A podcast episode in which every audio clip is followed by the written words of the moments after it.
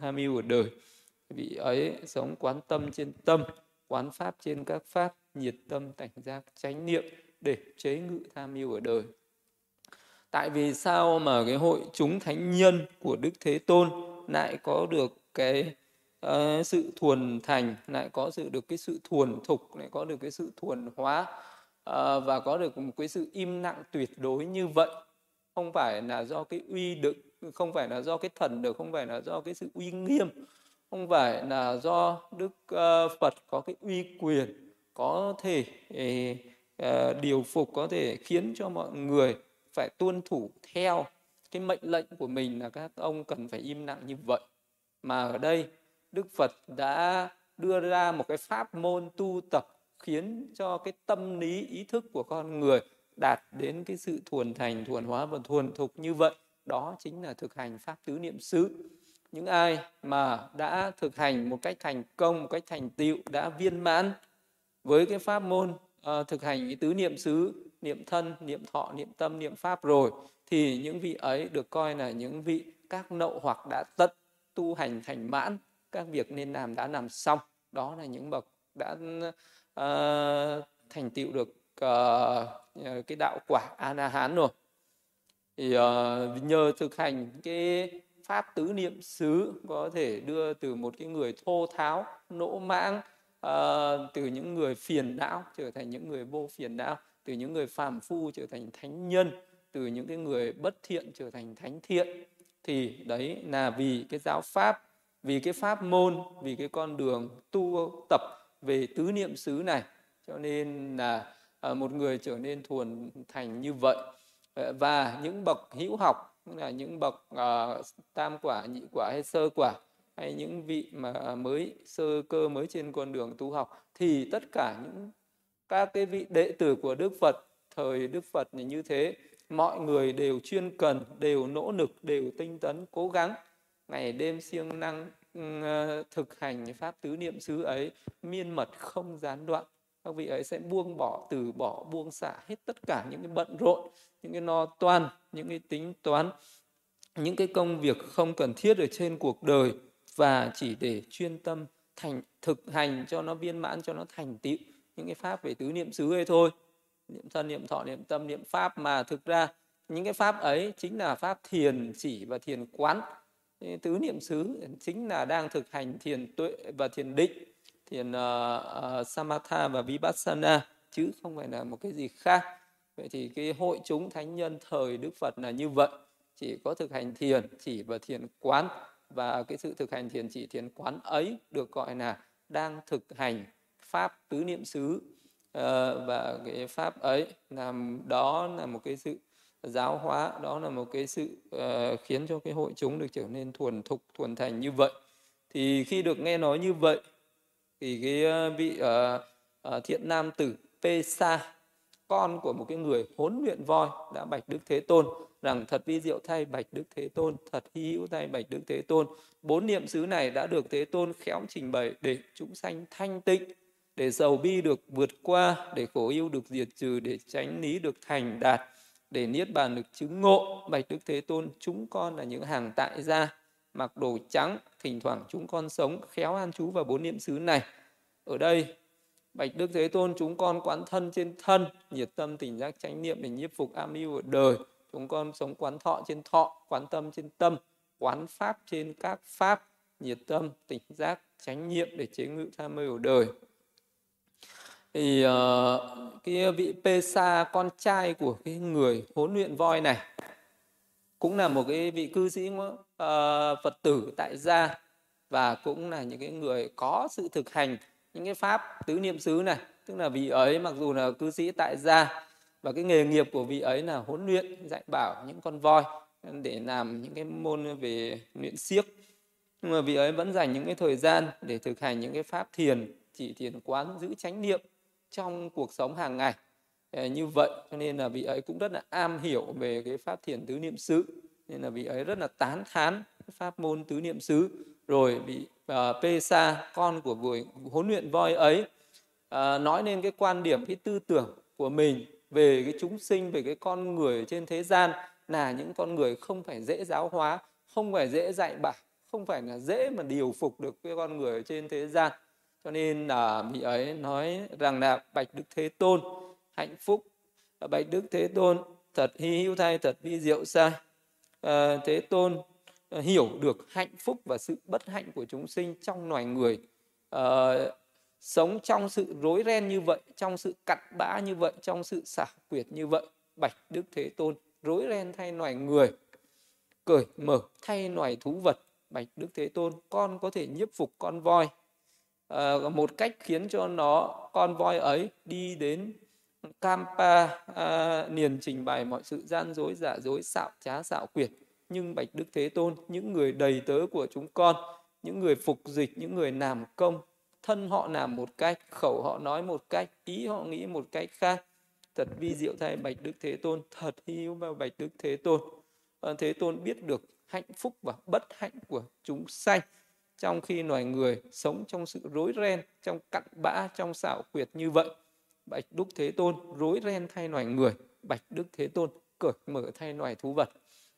Thì à, bởi vì cái vị Pesa là một cái người huấn luyện voi và vị ấy rất là am hiểu cái sự uh, giáo dục rèn luyện huấn luyện uh, một cái đối tượng khác một con người khác rất là gian khổ rất là gian nan rất là khó khăn. Không phải dễ dàng mà có thể điều phục giáo hóa rèn luyện được uh, một cái người khác theo ý mình à, mà có thể làm cho người khác trở nên có cái sự tiến hóa thuần thục tuần hóa được một cái con thú hoang.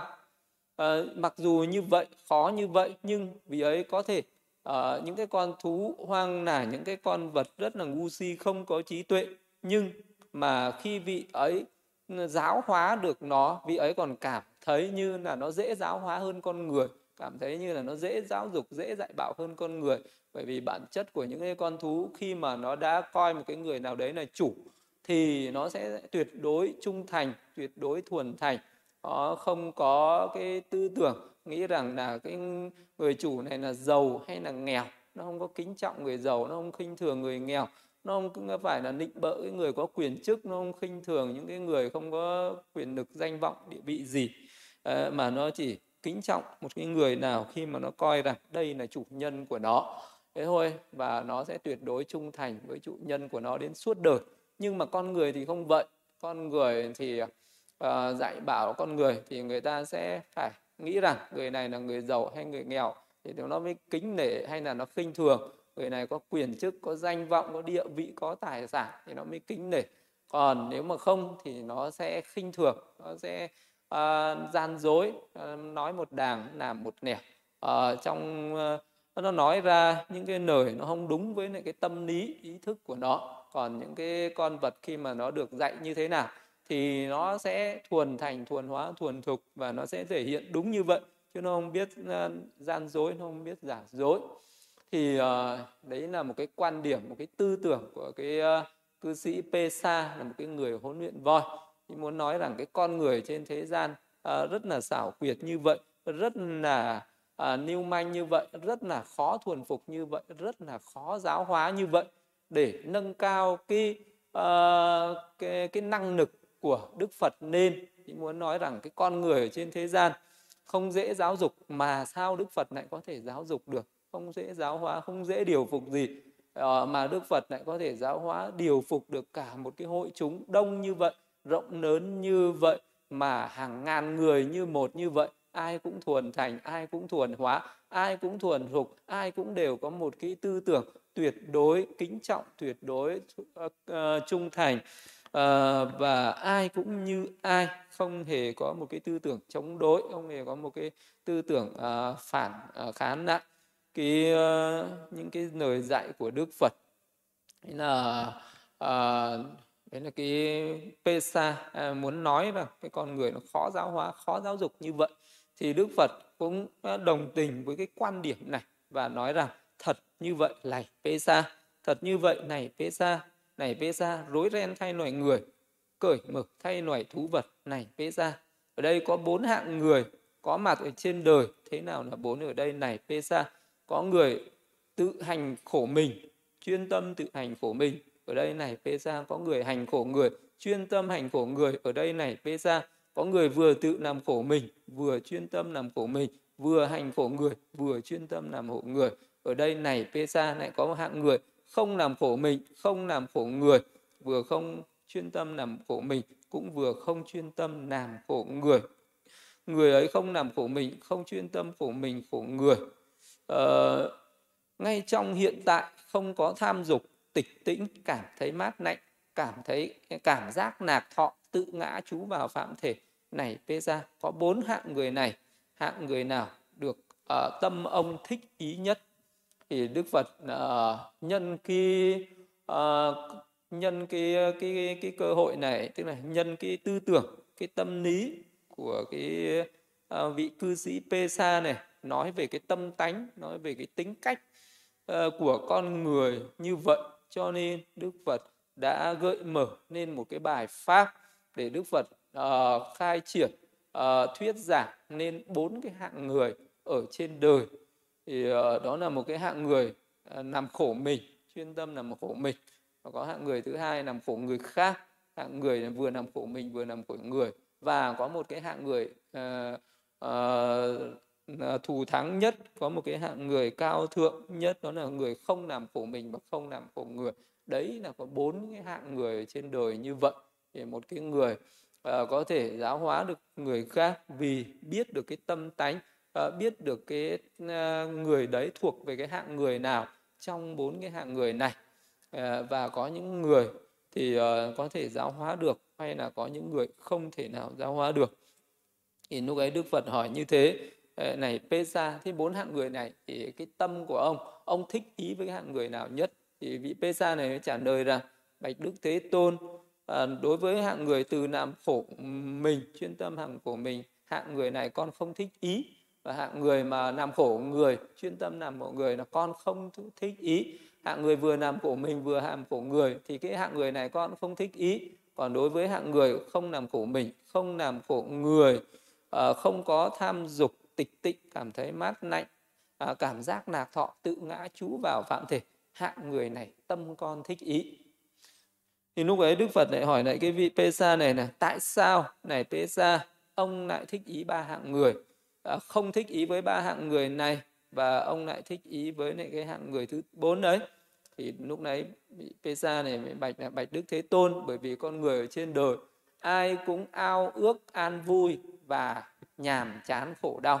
Vậy một người tự làm khổ mình ờ, uh, là một cái người sống không đúng với quan điểm tư tưởng của mình tức là tự làm khổ mình.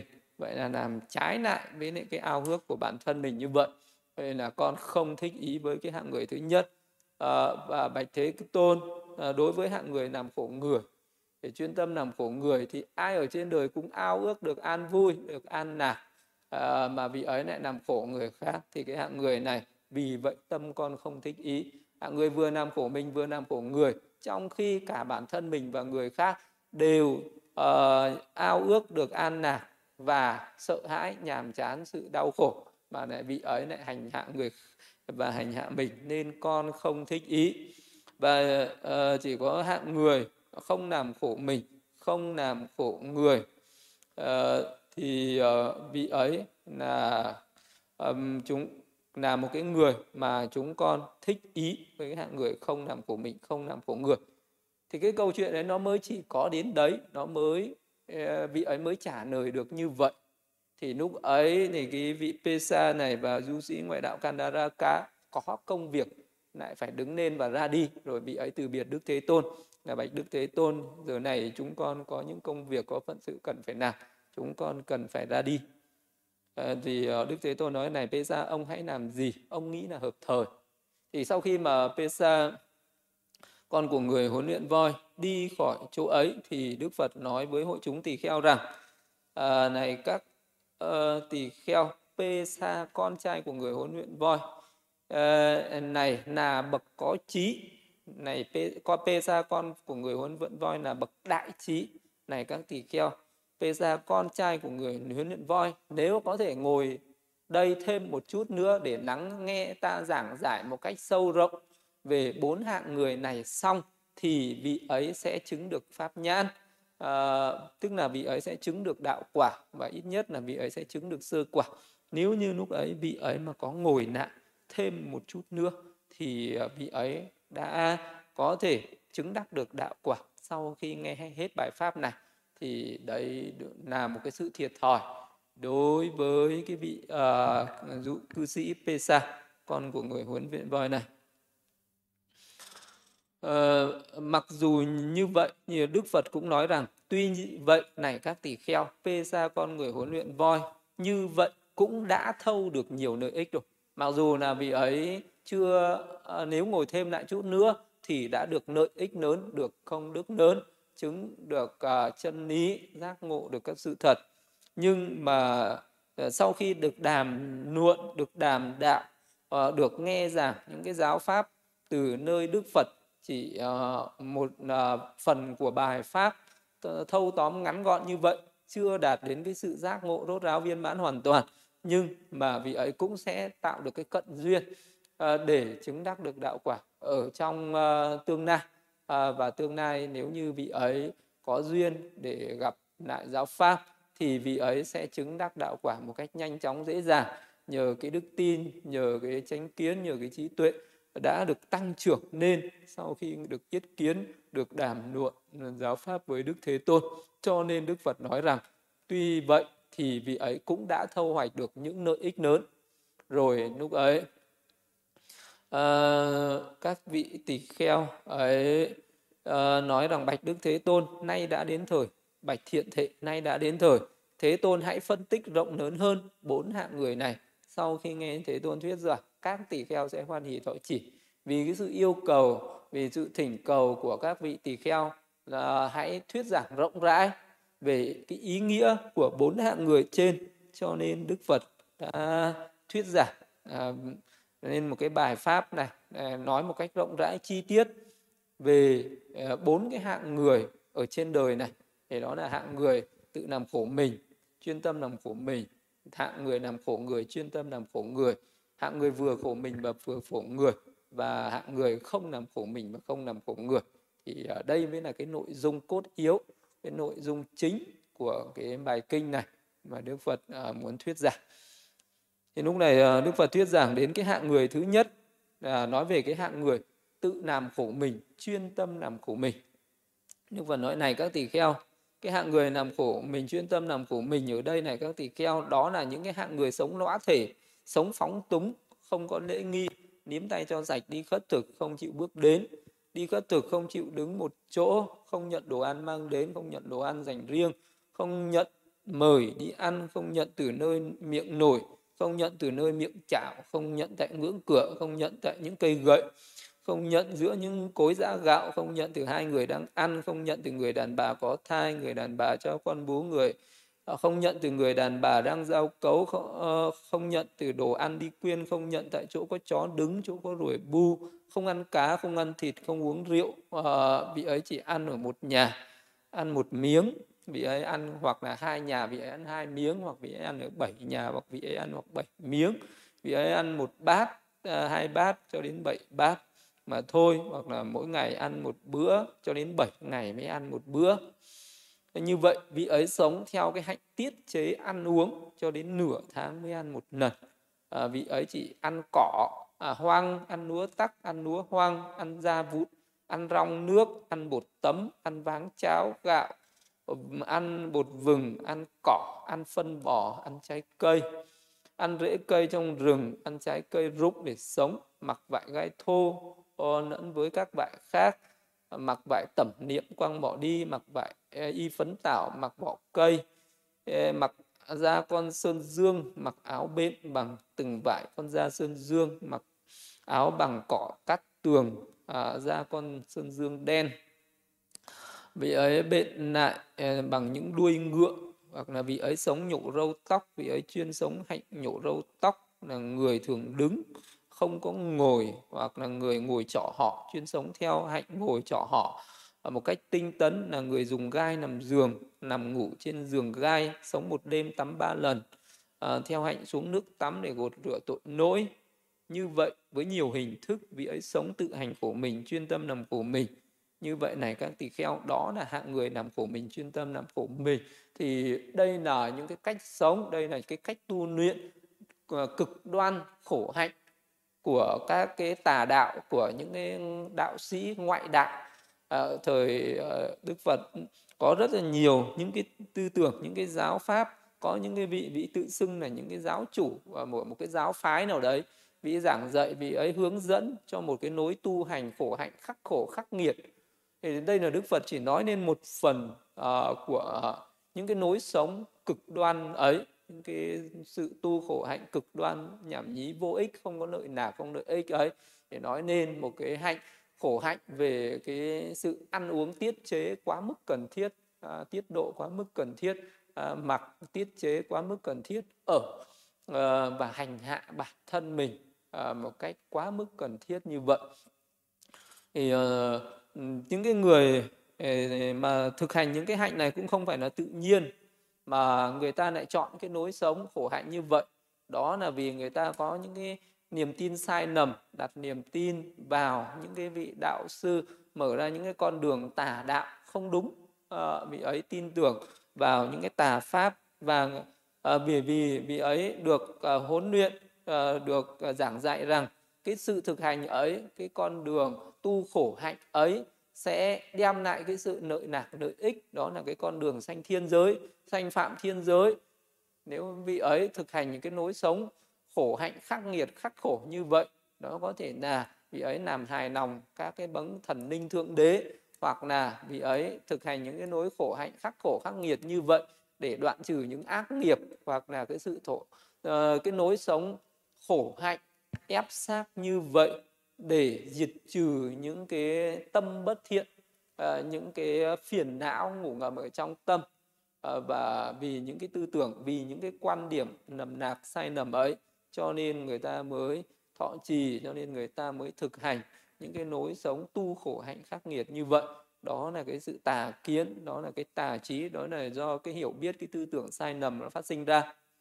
Nhưng mà ở trên đời này không phải là chỉ những cái người có những cái đức tin vào những cái tư tưởng mê nầm sai nầm như vậy mà ở trong cái xã hội trong cái đời sống thế gian này vẫn có uh, rất nhiều những cái người người ta tự uh, sống bằng cái những cái nối sống khổ hạnh tự làm khổ mình như vậy.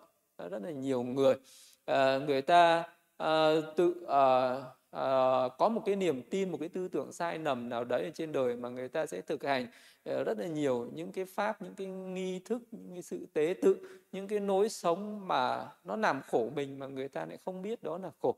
Bởi vì do cái tâm, tà kiến do cái tâm tham cầu, người ta nghĩ rằng cái ờ, sự thực hành, cái ờ, pháp môn này, cái tư tưởng này, cái nối sống này, nó sẽ đem đến cái sự hạnh phúc, cái sự an vui ở cho tương lai. Vì cái tâm tham cầu, vì cái tâm mong cầu, những cái điều nó viển vông, nó mơ hồ, nó huyễn hoặc như vậy cho nên là người ta sống một cách tự làm đau khổ mình tự làm khổ sở mình hoặc là do người ta ngu si do người ta tham ái do người ta mất mát những cái điều mà người ta ưa thích người ta quý mến người ta mong cầu như là có những người do người ta bị mất những người thân yêu cho nên người ta tự trở nên khổ sở người ta tự làm hành hạ khổ bản thân mình người ta uh, sẽ khóc than vật lộn, người ta bỏ ăn bỏ uống Ờ, đó cũng là một cái cách mà người ta tự làm khổ mình, do người ta phải chia lìa những cái mà người ta yêu quý người chia lìa những người thân thương, hay là có những người người ta mất đi những cái tài sản người ta mất đi những cái danh vọng người ta mất mát đi những cái chức quyền hay người ta mong cầu một cái điều gì đó mà người ta không đạt được người ta trở nên trầm cảm trở nên tự kỷ người ta trở nên mặc cảm người ta trở nên đau khổ người ta buồn sầu rầu rĩ ủ rũ người ta ăn không được ngủ không ngon ăn không yên cái cuộc sống người ta trở uh, nên uh, uh, bị bất hạnh bị khổ đau bị giàn vặt uh, về tư tưởng về tinh thần như vậy hay là có những người ở trên đời này à, người ta có những cái cuộc sống rất là dư giả đầy đủ nhưng người ta lại sống rất là hà tiện sống rất là bòn sẻn sống rất là ích kỷ người ta không dám ăn và người ta không dám mặc người ta không dám ở những cái người ta không dám thọ dụng những cái vật dụng mà người ta đang có người ta muốn tích trữ người ta muốn giữ gìn người ta muốn bảo vệ uh, những cái tài sản ấy mà người ta không sử dụng không dùng đến cái chất chứa tích tụ ở đấy rồi đến lúc chết người ta chẳng mang đi được đấy cũng là một cái nối sống do cái sự ngu si do cái uh, cái tả trí do cái sự thiếu khôn ngoan ở trên cuộc đời. Cho nên là đôi khi người ta sống cũng tự làm khổ mình như vậy. Thì có rất là nhiều những cái nguyên nhân có rất là nhiều những cái tâm lý có rất nhiều những cái con người ở trên đời. Người ta uh, sống làm khổ mình chuyên tâm làm khổ mình. Uh, và uh, với cái con mắt của người trí có thể nhận biết ra được cái sự ngu si của những người đấy. À, nếu như những cái người ấy được gặp à, những cái pháp à, và có những cái bậc à, trí nhân có thể khai mở có thể hướng dẫn cho người ta từ bỏ cái con đường ấy từ bỏ cái nối sống ấy thì có thể người ta vẫn thay đổi được vẫn có thể trở thành mà từ bỏ cái nối sống tự làm khổ mình và trở thành cái người không làm khổ mình được đấy là cái hạng người thứ nhất là cái hạng người sống ờ, khổ ở hiện tại và cái con đường ấy cái nối sống khổ sở ấy sẽ là cái nguyên nhân để vị ấy lại gặp những cái quả báo khổ sở ở tương lai. Chứ không phải cái nỗi khổ này sẽ đem đến cái sự an vui ở tương lai. Cho nên cái nỗi, cái nối sống khổ hạnh này uh, không đem lại cái lợi ích gì ở cả hiện tại và ở cả tương lai cho người ấy hết đấy là cái người từ bóng tối sẽ đi vào bóng tối từ đau khổ sẽ đi vào đau khổ. À, chứ không có lợi nào không có lợi ích gì hết. Cái nối sống ấy là cái nối sống đáng bị chê trách không được tán thán. Và cái hạng người thứ hai đức phật à, à, nói một cách chi tiết rộng rãi về hạng người thứ hai rằng này các tỳ kheo thế nào là hạng người? Làm khổ người và chuyên tâm làm khổ người? Ở đây này các tỳ kheo có người giết châu bò là những người giết heo giết vịt săn thú thợ săn thợ đánh cá người ăn trộm người xử tử những người ăn trộm người cai ngục người làm những nghề độc ác. Như vậy này các tỳ kheo được gọi là người hành khổ người và chuyên tâm hành khổ người. Cái hàng người thứ hai đức phật chỉ nói ngắn gọn đơn giản như thế thôi. Đó là một cái người mà à, có những cái hành động đó là sát sinh giết hại mạng sống của những cái chúng sinh muôn loài hay là cái người làm cái nghề hành hạ đánh đập người khác. Thì uh, cái người uh, uh, người cai ngục hoặc là những người có cái tánh tâm tánh trộm cắp thì những cái người làm khổ người và chuyên tâm làm khổ người như vậy thì uh, đây là một những cái người rất là ác nhân nguy hiểm cho cuộc đời nguy hiểm cho xã hội. Uh, cái người ấy có thể là người ta rất là muốn bản thân mình được an vui sung sướng nhưng mà người ta lại không có cái ước muốn được, được mong cho người khác cũng được an vui như mình mà người ta lại uh, muốn đem cái sự đau khổ của người khác để uh, đạt được cái sự an vui của chính bản thân mình. Nên là họ sẵn sàng làm tất cả những cái gì có thể gây tổn hại gây nguy hiểm gây ra cái sự đau thương gây ra cái sự chết chóc cho những cái chúng sinh khác cho những cái con người khác để họ đạt được những cái mà họ nghĩ rằng à, đó là những cái điều mà họ mong muốn mong cầu những cái ước ao à, những cái niềm hạnh phúc cho bản thân. Thì à, đấy là cái người à, có cái tâm sân hận lớn có cái ác ý lớn tạo ra những cái ác nghiệp lớn. Thì đó nó có thể là do những cái nghề nghiệp hoặc là đó là những cái người bất tín đó là những cái người không có cái niềm tin. Như là cái hạng người thứ nhất ấy, chuyên tâm làm khổ mình. Thì, uh, hạng người đấy thì uh, có chỉ gây nguy hiểm cho bản thân họ thôi.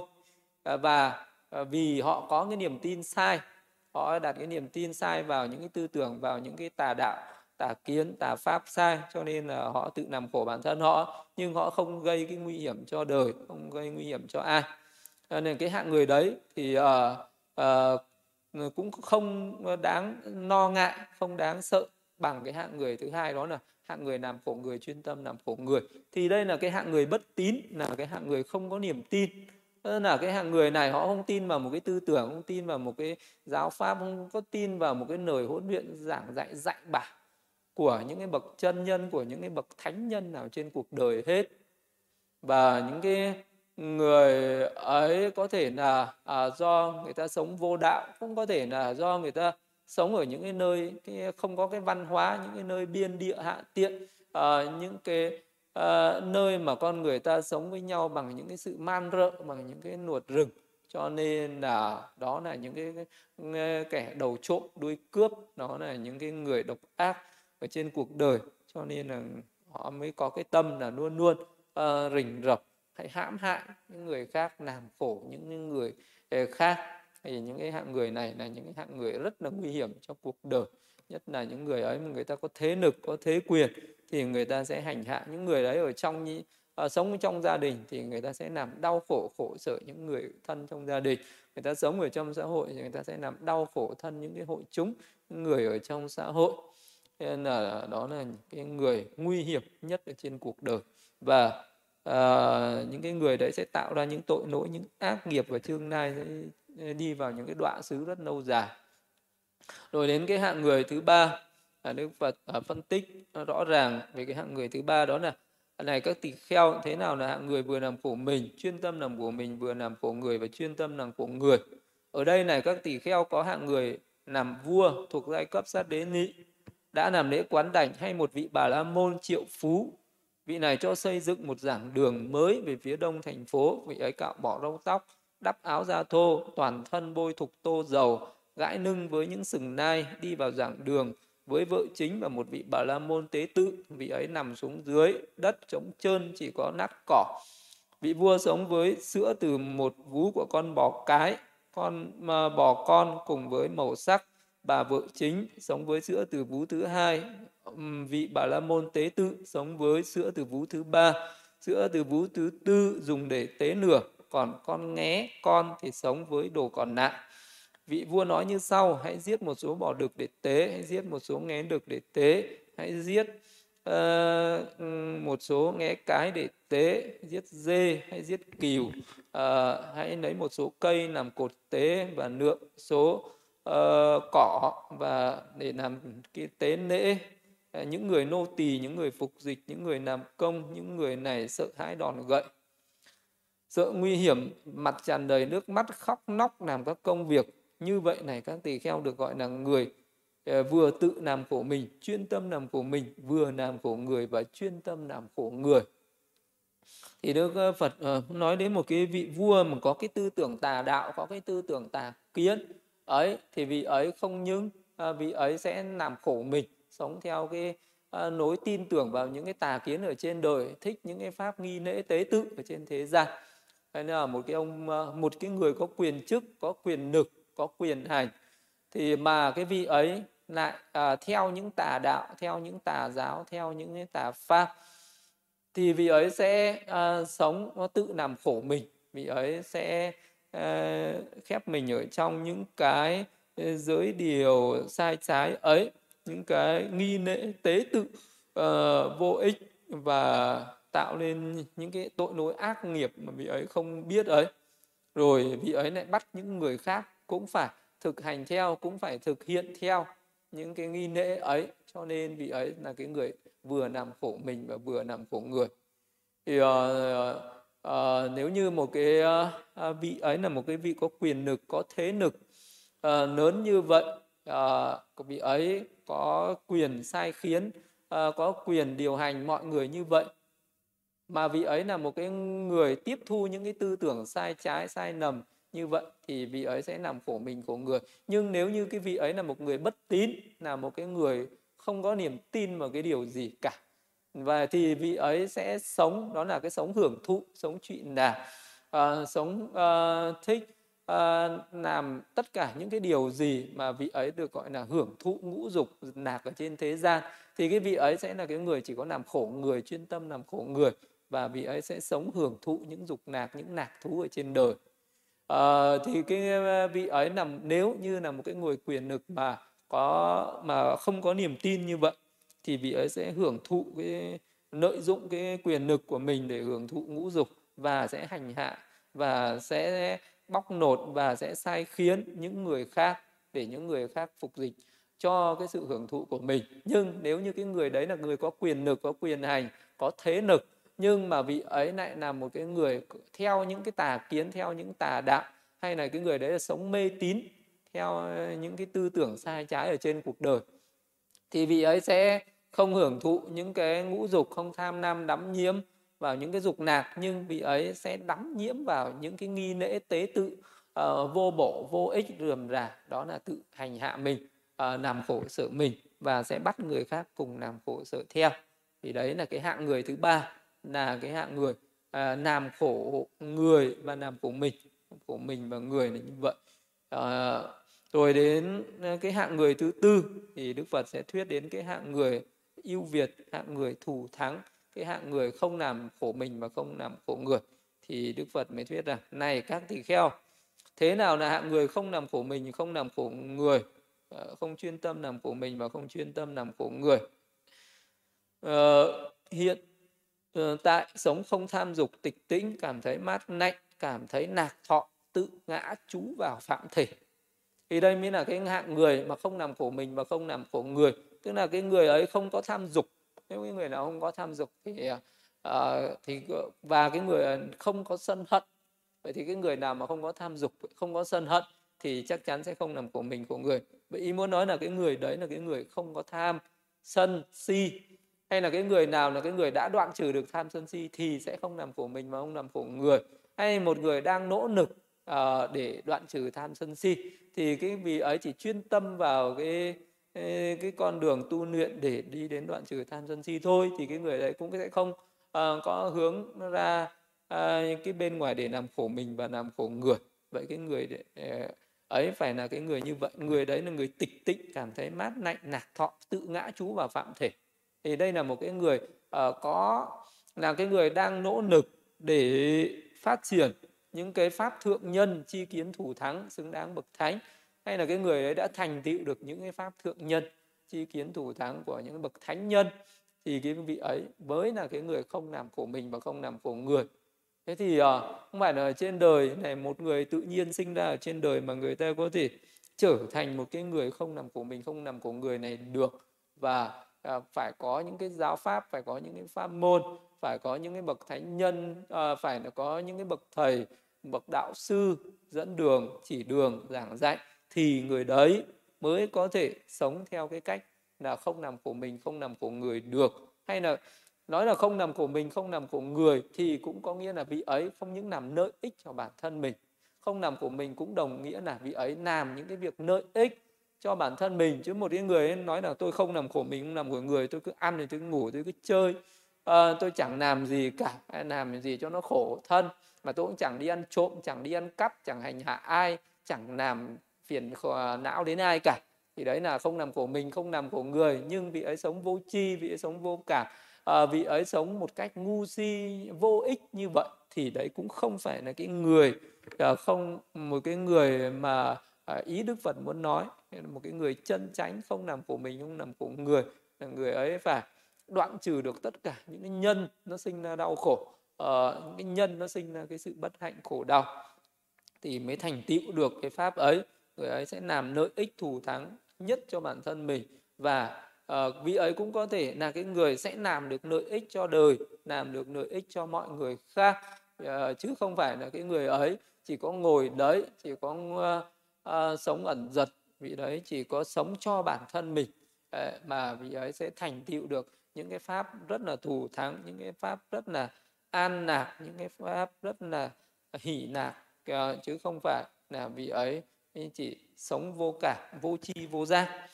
Thì uh, đức phật nói đến cái người đấy là ở đây này các tỳ kheo như nay xuất hiện ở đời. Là bậc a na hán tránh biến chi minh hạnh túc thiện thể thế gian giải vô thượng sĩ điều ngự trượng phu thiên nhân sư phật thế tôn. Như nay sau khi tự chứng ngộ với thượng trí thế giới này với thiên giới ma giới phạm thiên giới gồm cả thế giới sa môn bà la môn uh, chư thiên và loài người ngài tuyên bố những điều đã chứng ngộ ngài thuyết pháp sơ thiện trung thiện hậu thiện đầy đủ văn nghĩa. Ngài truyền dạy phạm hạnh hoàn toàn đầy đủ thanh tịnh người trưởng giả hay con người trưởng giả hay một người sanh ở một cái giai cấp hạ tiện nghe pháp ấy, sau khi nghe pháp người ấy sanh lòng tín ngưỡng như nai. Khi có lòng tín ngưỡng như nai, người ấy suy nghĩ, đời sống gia đình đầy những triển phược, con đường đầy những bụi đời đời sống xuất gia phóng khoáng hư không. Thật không dễ gì cho một người sống ở tại gia có thể sống theo phạm hạnh. Hoàn toàn đầy đủ, hoàn toàn thanh tịnh, trắng bạch như vỏ ốc vậy ta cạo bỏ râu tóc, đắp áo cả ra suốt ra từ bỏ gia đình, sống không gia đình. Một thời gian sau vị ấy, từ bỏ tài sản nhỏ, từ bỏ tài sản lớn, từ bỏ bà con quyến thuộc nhỏ, từ bỏ bà con quyến thuộc lớn. Cạo bỏ râu tóc, đắp áo cà sa suốt ra từ bỏ gia đình, sống không gia đình. Đấy là cái ý nghĩa thứ nhất, đấy là cái ý thứ nhất muốn nói đến một cái người. Sống không có làm khổ mình, không làm khổ người. Thì cái người ấy là những người có duyên với giáo pháp, là những người đó phải là như nai hoặc đệ tử của như nai thì mới thành tựu được. Vì ấy, vì có đức phật xuất hiện ở trên cuộc đời, là bậc tránh biến chi, là một bậc minh hạnh túc thiện thệ thế gian giải vô thượng sĩ, điều ngự trượng phu, thiên nhân sư phật thế tôn.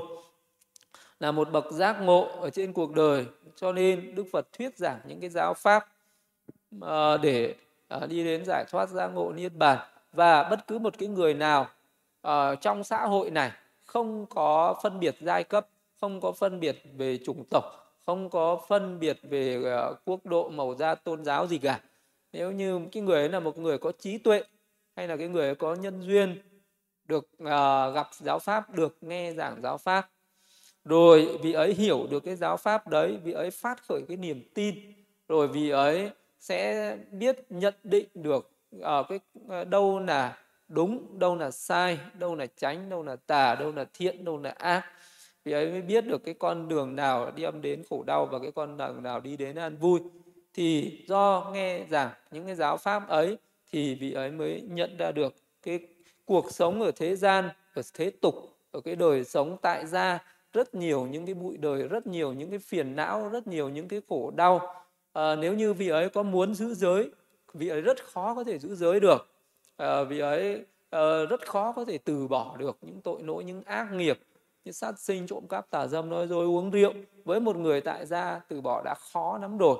Huống chi là còn có thể thực hành những cái hạnh cao cấp hơn cao thượng hơn như là làm cho nội tâm được thanh tịnh không có ô nhiễm không có phiền não. Khi sống giữa cuộc đời đầy ô nhiễm phiền não làm sao có thể giữ được cái nội tâm thanh tịnh?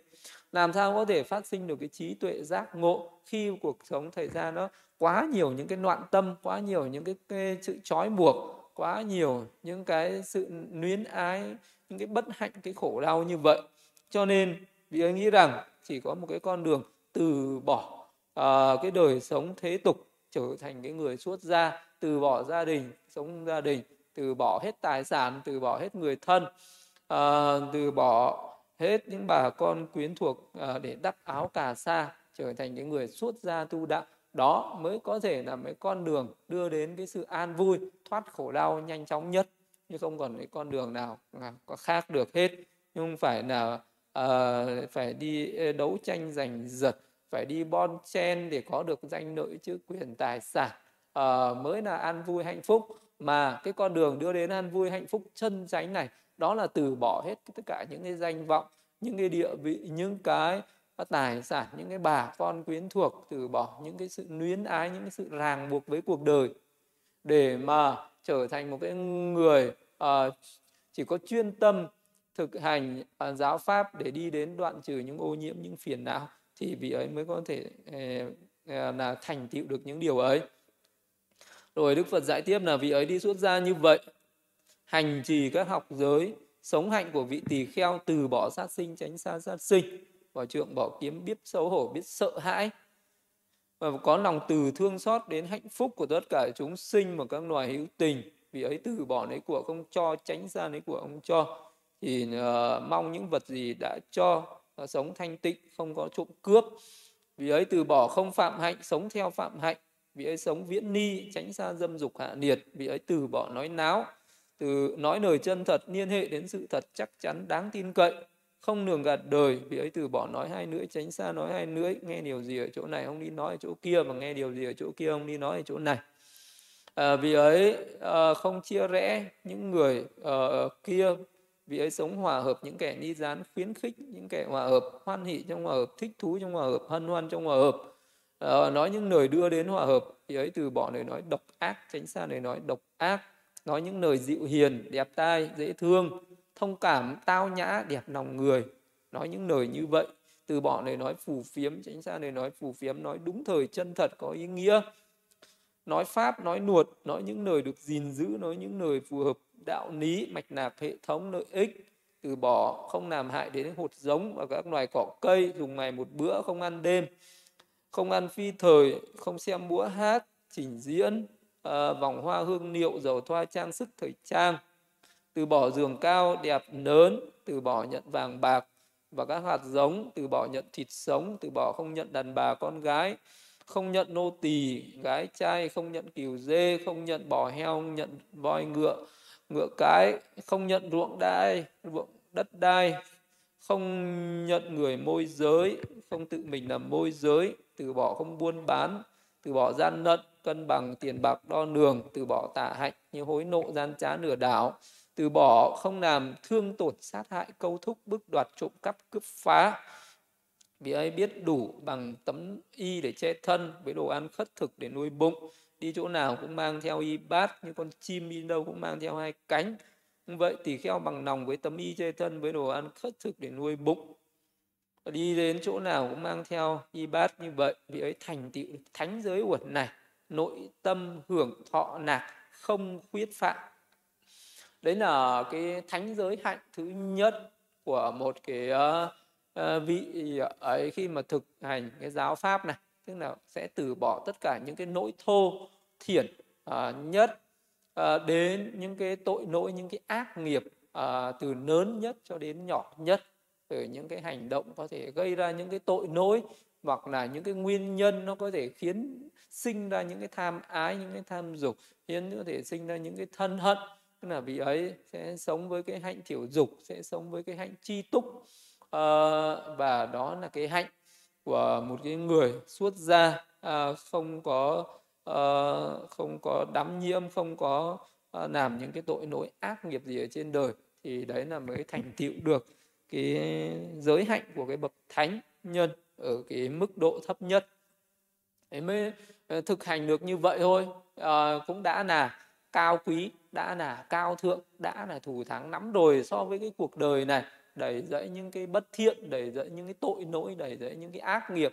Một người có thể từ bỏ được những cái ờ, tội lỗi ở nơi thân như sát sinh trộm cắp tà dâm ở những cái nơi ờ, uh, lời nói như nói dối trá nói chia rẽ nói đâm thọc uh, và nói phù phiếm từ bỏ được những cái tham nam sân hận cái tà kiến ở trên cuộc đời thì đã trở thành một cái bậc uh, thiện nhân rồi. Đã trở thành được một cái bậc uh, cao thượng và thù thắng lắm rồi. Nhưng điều đó chưa uh, phải là đã thành tựu viên mãn trong cái pháp trong cái giáo pháp trong cái giới luật của đức phật.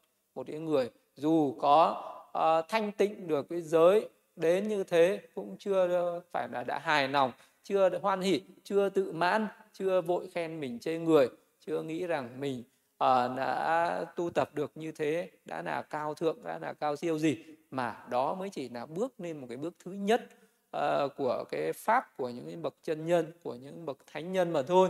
Thế còn phải tu tập những cái pháp cao thượng hơn thù thắng hơn để chứng đạt chứng đắc chứng ngộ được những cái pháp cao hơn nữa.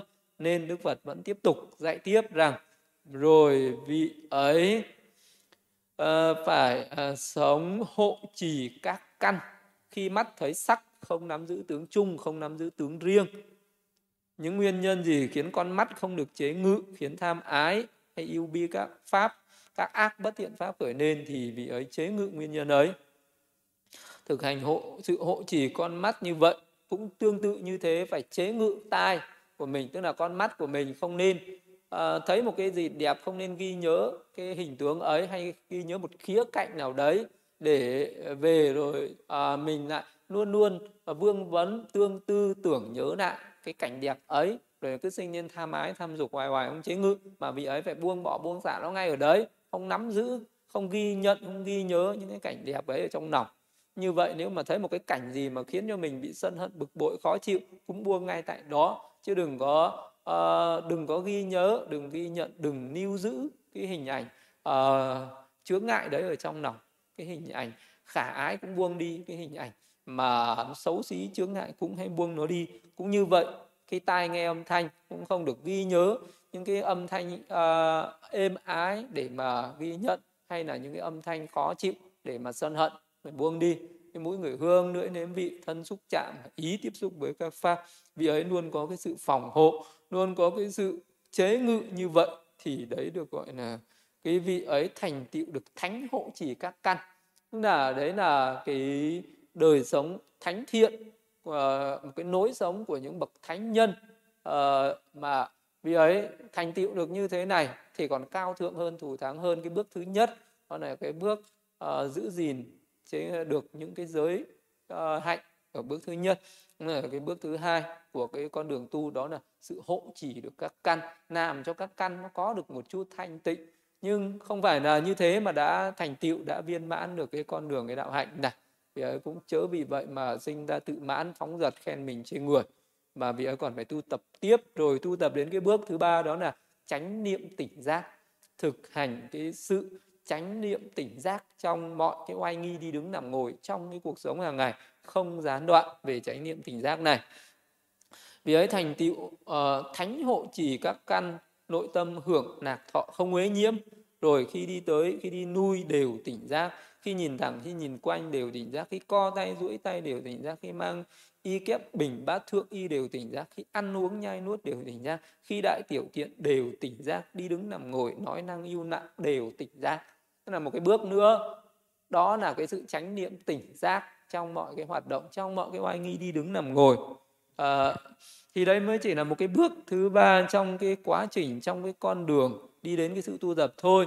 Không phải là bây giờ có rất là nhiều cái vị thầy có rất nhiều cái vị giảng sư có rất nhiều cái vị uh, uh, có danh tiếng uh, vừa thường hay thuyết giảng là ông cần tu tập gì cao siêu cứ sống được chánh niệm tỉnh giác là được rồi. Đi đứng nằm ngồi nói năng ăn ngủ làm gì biết cái đấy như thế là hạnh phúc rồi như thế là an lạc rồi như thế là niết bàn rồi như thế là thành tựu rồi. Như thế là thôi không cần tu tập gì cái, cái gì cao hơn nữa. Nói như vậy thì cũng là ngu si chưa đủ.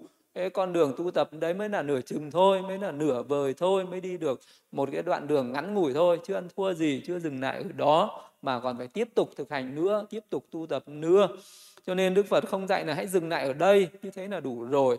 Mà đức phật dạy là hãy đấy mới chỉ là cái sự khởi động đấy mới chỉ là cái sự khởi đầu đấy mới là cái sự chuẩn bị của một cái quá trình tu luyện cao cấp hơn uh, tu luyện một cách thành tựu được những cái pháp cao thượng hơn nữa. Chứ chỉ dừng lại ở đấy thì không bao giờ ờ, uh, mới còn đang dừng ở ngoài cửa mới khởi động chứ chưa ờ, uh, dẫn thân chưa bước vào cái con đường tu đạo một cách thật sự chưa bước lên cái đạo nộ giải thoát được. Nên là đức phật dạy tiếp rằng khi vị ấy thành tựu thánh giới uẩn Ờ, uh, chánh niệm tỉnh giác hộ trì các căn này rồi. Thì vị ấy cần phải tu tập nữa đó là lựa chọn một chú xứ thanh vắng khu rừng hay dưới gốc cây hay dưới khe núi hay khang đá hay bãi tha ma hay nùm cây ngoài trời hay đống rơm. Sau khi ăn xong và đi khất thực trở về vị ấy ngồi kiết già nương thẳng tại chỗ nói trên an chú chánh niệm trước mặt vị ấy từ bỏ tham dục ở đời với tâm thoát ni tham dục cột rửa tâm khỏi tham dục. Từ bỏ ờ, sân hận với lòng từ mẫn thương xót những hữu tình gột rửa tâm khỏi sân hận từ bỏ hôn trầm thụy miên. À, vì ấy gột tâm khỏi hôn trầm thụy miên từ bỏ trạo cử ối quá sống không trạo cử ối quá nội tâm trầm nặng gột rửa tâm hết trạo cử ối quá từ bỏ nghi ngờ. Vì ấy không thoát nghi nghi ngờ không phân vân lưỡng lự gột rửa tâm hết nghi ngờ với các thiện pháp.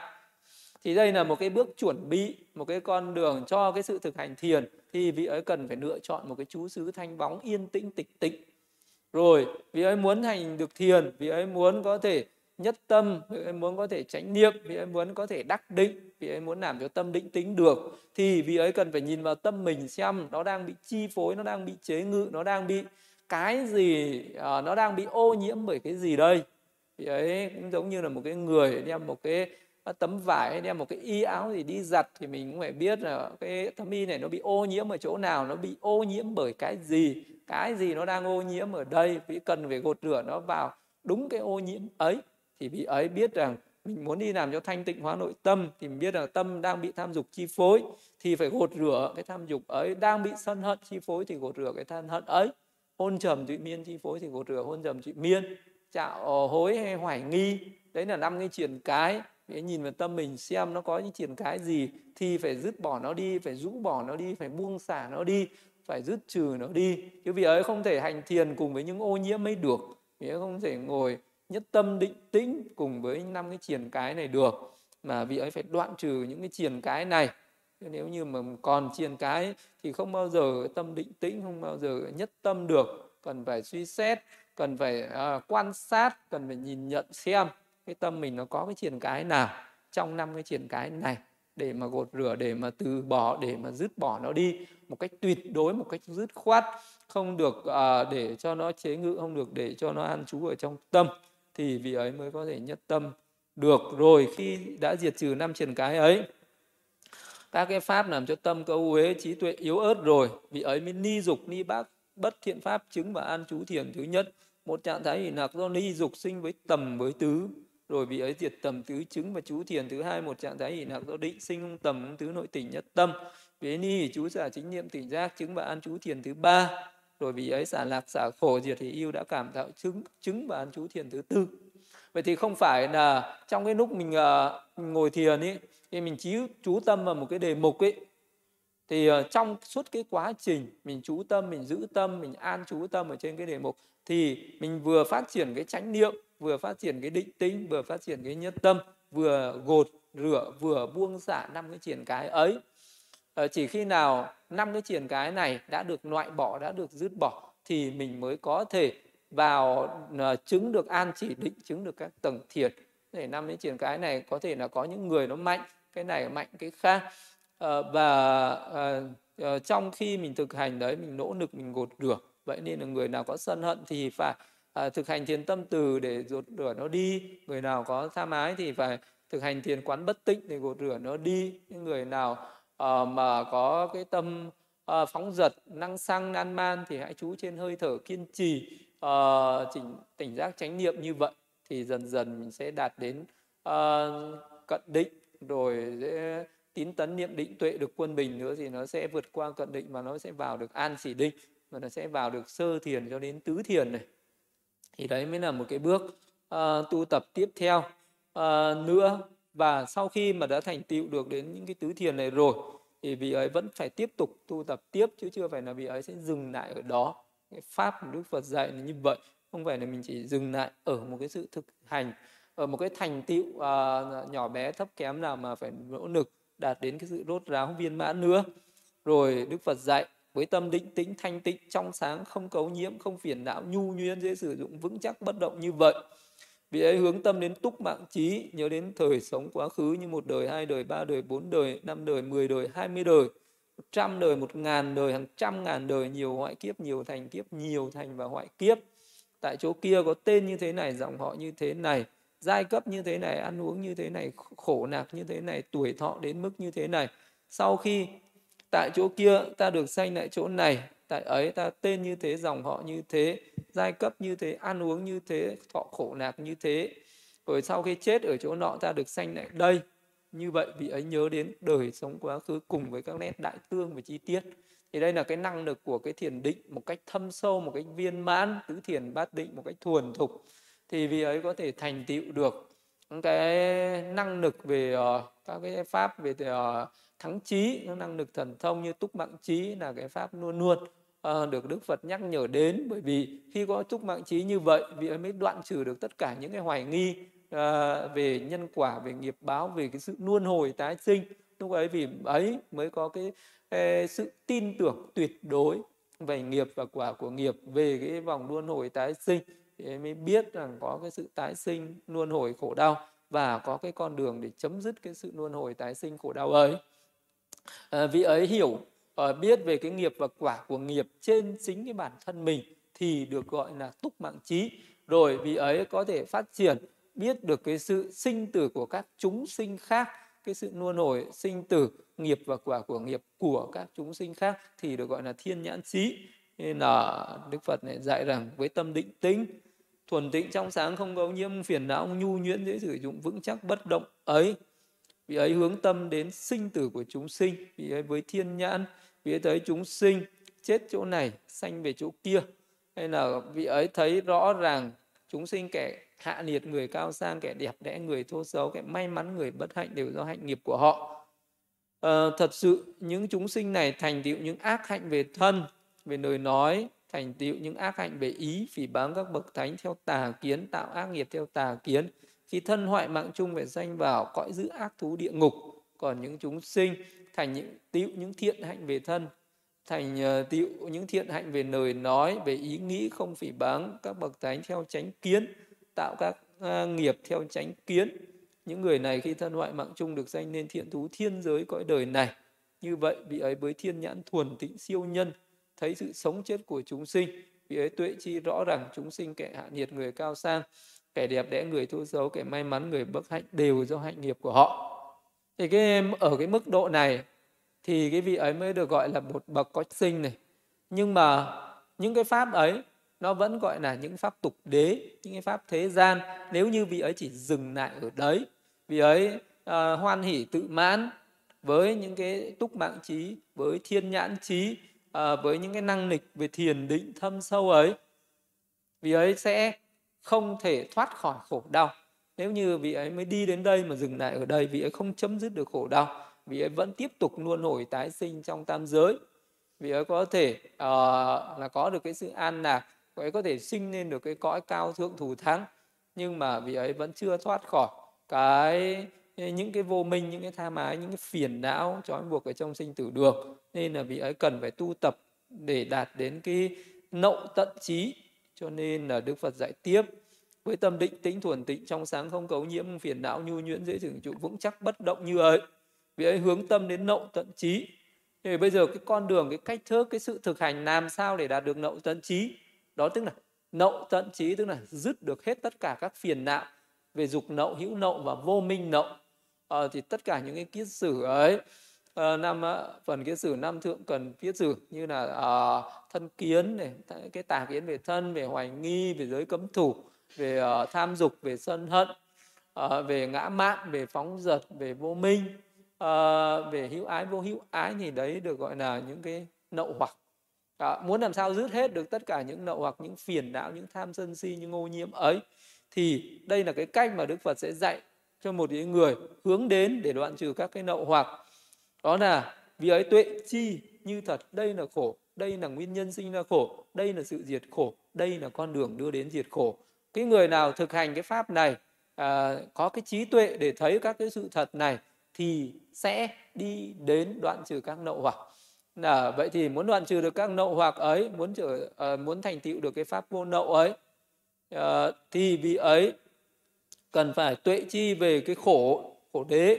Tức là vị ấy cần phải phân biệt được cái thân năm muộn này là khổ. Tức là vị ấy cần phải thấy ra được pháp chân đế, thấy được cái thân này là tứ đại, đất, nước nửa gió, thấy được các cái sắc ở trên sáu căn ờ, ở bên trong, ở bên ngoài ở quá khứ, hiện tại, tương lai, thô tế, cao thượng, hạ nhiệt, tuệ chi, thấy rõ ràng. Các cái sắc ấy, nó không phải là ta, nó không phải là của ta, nó không phải tự ngã của ta. Để vị ấy sinh ra cái nhàm chán, ni tham, đoạn diệt những cái chấp thủ vị ấy mới có thể từ bỏ được cái tham ái ấy. Đối với sắc cũng tương tự như vậy. Đối với thọ, đây là những cái thọ do nhãn tiếp xúc với cái cảnh sắc mắt, thấy cảnh sắc mà sinh. Do tai nghe âm thanh mà sinh, do ngửi mùi hương, lưỡi nếm vị thân xúc chạm, ý tiếp xúc với các pháp mà nó sinh ra. Những cái hỷ thọ, nạc thọ khổ thọ yêu thọ giả thọ này bởi vì ấy cần phải chân tránh. Tuệ chi nó không phải là ta không phải của ta không phải tự ngã của ta. Cũng như vậy với tưởng, với hành và với thức à, như vậy thì vị ấy biết là tuệ chi. À, được cái sự thật đây là khổ. Rồi vị ấy mới tuệ chi được các nhân sinh ra khổ. Đây là vô minh đây là tha mãi đây là chấp thủ đây là những nhân sinh ra khổ. Vô minh uh, diệt thì uh, những cái tha ái những cái chấp thủ ấy nó mới diệt. Những cái uh, uh, cái cội nguồn cái phát sinh ra cái khổ đau sinh tử này nó diệt. Thì khi mà vị ấy thấy rõ được các cái sự thật như vậy thấy được cái tính sinh diệt vô thường của vô ngã ni tham nhàm chán của nó như vậy thì vị ấy sẽ thấy ra được cái sự thật về khổ đế về tập đế về diệt đế. Đó là vị ấy luôn luôn thấy cái tính sinh diệt của nó. Cho nên vị ấy hiểu ra được cái sự vô thường hiểu ra được cái khổ à, hiểu ra được cái vô ngã. Vị ấy giác ngộ ra được cái tính sinh diệt vô thường của vô ngã như vậy thì vị ấy sẽ giác ngộ à, thành tựu được cái sự thật thứ ba đó là diệt đế diệt trừ được cả vô minh tham ái chấp thủ nhờ cái trí tuệ thấy được các sự thật như vậy. Và đạo đế là cái con đường đưa đến diệt khổ như vậy là cái sự thực hành giới định và tuệ này. Thì là cả một cái quá trình thực hành như vậy vì ấy thành tựu viên mãn cả bốn cái đó khổ tập diệt đạo ấy thì những nậu hoặc. À, đây là những nậu hoặc vì ấy tuệ chi. Đây là các nguyên nhân sinh ra các nậu hoặc vì ấy tuệ chi như thật đây là cái sự diệt trừ các nậu hoặc vị ấy tuệ chi như thật. Đây là con đường đưa đến diệt trừ nậu hoặc vị ấy tuệ chi như thật. Thì đấy là cái quá trình thực hành cái thiền vipassana thực hành cái thiền tuệ. Tức là sau khi cái quá trình mà thực hành viên mãn được những cái giới hạnh uh, về uh, hộ uh, chỉ các căn về cái sự thọ chỉ các giới hộ chỉ các căn uh, ờ, vị ấy chánh niệm tỉnh giác rồi vị ấy thực hành các cái pháp thiền định chứng các cái tầng thiền rồi vì ấy có thể chứng được cả các cái năng lực à, về thần thông như là túc mạng trí thiên nhãn trí rồi. Thì vị ấy phải thực hành đến thiền tuệ vipassana nữa phân tích ra được danh sắc chân đế thấy được pháp duyên khởi thấy được tính sinh diệt vô thường của vô ngã của nó nữa. Đấy mới là cái quá trình đấy mới là cái con đường để đi đến chuyện đoạn trừ được tất cả các nậu hoặc. Thì uh, để mà thành tựu được nậu tận trí này thì vị ấy cần phải thực hành thiền tuệ thiền vipassana như vậy thì cái quá trình chuyển sang thực hành thiền quán thiền vipassana ấy sẽ đi đến diệt trừ các nậu hoặc. Ờ, thấy ra được các sự thật nhờ biết như vậy thấy như vậy tâm vị ấy thoát khỏi dục nậu hữu nậu thoát khỏi vô minh nậu. Đối với tự thân đã giải thoát vị ấy khởi nên sự hiểu biết ta đã giải thoát vị ấy tuệ chi. Sanh đã tận phạm hành đã thành việc cần làm đã nằm. Uh, đời uh, sau uh, việc cần làm đã làm Ờ, sau đời hiện tại không còn trở nuôi đời sau nữa. Như vậy này các tỳ kheo được gọi là hạng người không làm khổ mình không làm uh, ờ, khổ người không chuyên tâm làm khổ mình không chuyên tâm làm khổ người. Vì ấy không tự hành của mình không hành của người. Ngay trong hiện tại không có tham dục tịch tĩnh cảm thấy mát lạnh cảm thấy nạc thọ tự ngã chú vào phạm thể. Đức thế tôn thuyết giảng như vậy. Các vị tỷ kheo ấy hoan hỉ tín thọ lời đức thế tôn dạy đó là nội dung của bài kinh Kandaraka thứ 51 nên là hết cái bài kinh số 51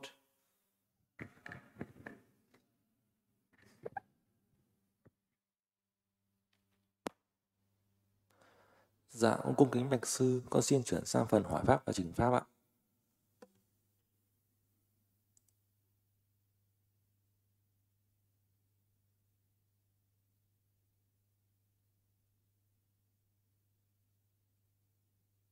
Dạ, con con thưa sư, con xin đọc câu hỏi của hành giả Dung Lê trên YouTube ạ.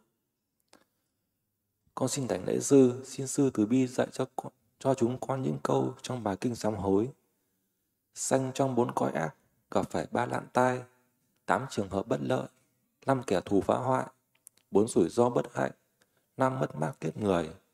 Chúng con xin tri ân công đức của sư ạ. Sinh trong bốn cõi ác là địa ngục ngạ quỷ súc sinh ma tu na gặp phải ba nạn tai. À, sinh trong bốn cõi ác tránh gặp tránh gọt phải ba cái tai nạn rủi ro bất hạnh.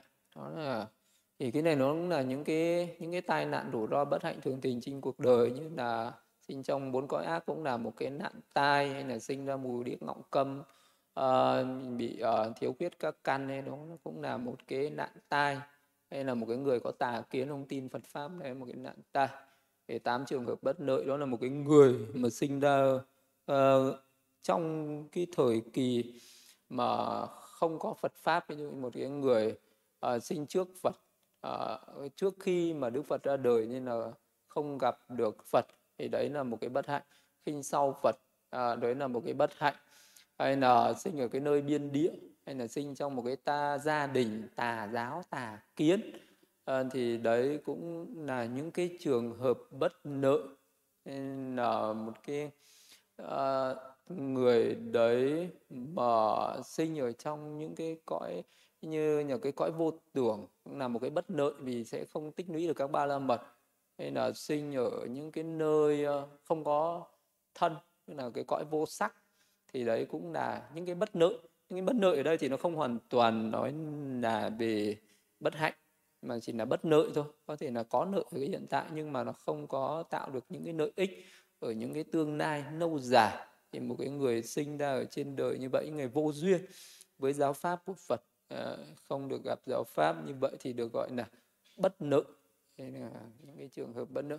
Năm kẻ thù phá hoại nó là kẻ thù về những cái người có quyền chức uh, uh, chèn ép kẻ thù về trộm cắp rình rập kẻ thù như là con cái phá hoại phá gia chi tử hoặc là gặp những cái thiên tai như là ngạn nước nạn nửa à, ờ, thì đấy được gọi là năm kẻ thù phá hoại bốn rủi ro bất hạnh. Những cái rủi ro này những cái mà mình sẽ gặp phải những cái mà mình không không lường trước được à, nó có thể gặp những cái tai họa nó ập đến bất cứ lúc nào như một cái người sinh địa ngục ngã quỷ súc sinh. Đấy cũng được coi là một cái rủi ro cái rủi ro. Thứ hai là một cái người có thể sinh ở trên cuộc đời này nhưng mà mình bị tàn phế bị bị tàn tật. À, cũng là những cái rủi ro. Cái rủi ro có thể là mình tin vào những cái tà giáo những cái những cái tà thuyết những cái tư tưởng tà đạo. Thì đấy cũng là những cái rủi ro bất hạnh hay là một cái người sống trên đời không biết làm phước. Nhờ có thân có tâm có khỏe mạnh có trí tuệ nhưng mà chỉ biết hưởng thụ biết ăn chơi à, không có tạo những công đức không tạo những cái phước lành gì cho tương lai. Thì đấy cũng là những cái rủi ro bất hạnh. Còn mất mát kiếp người nó là mất về uh, người thân là một sự mất mát mất về tài sản. Uh, mất về thân quyến mất về uh, mất mát về những cái nó thuộc uh, về những cái lợi ích ở hiện tại như về sức khỏe. Mất người thân mất về uh, uh, tài sản mất sức khỏe đấy là những cái mất mát uh, nhỏ bé còn à, mất mát về chi kiến và mất về à, mất mát về cái tránh kiến tức là một cái người đấy tin vào những cái tà kiến. À, đó là cái sự mất mát lớn nhất hay là mất mát về giới hạnh. Tức là một cái người trước kia thì mình à, sống có giới đức có đạo hạnh khi mình thân cận những người ác một cái mình trở thành người ác làm những cái việc ác thì tự nhiên là mất về giới hạnh. Hay là một cái người trước kia mình có chi kiến có tránh tín có ờ, sự hiểu biết đúng mà bây giờ mình lại bỏ cái hiểu biết đúng đấy đi tin theo những cái ờ, tà kiến ở trên đời. Thì đó là mất về chi kiến gọi là năm mất mát kiếp người. Thì đấy là những cái pháp phân tích trong cái bài sám hối.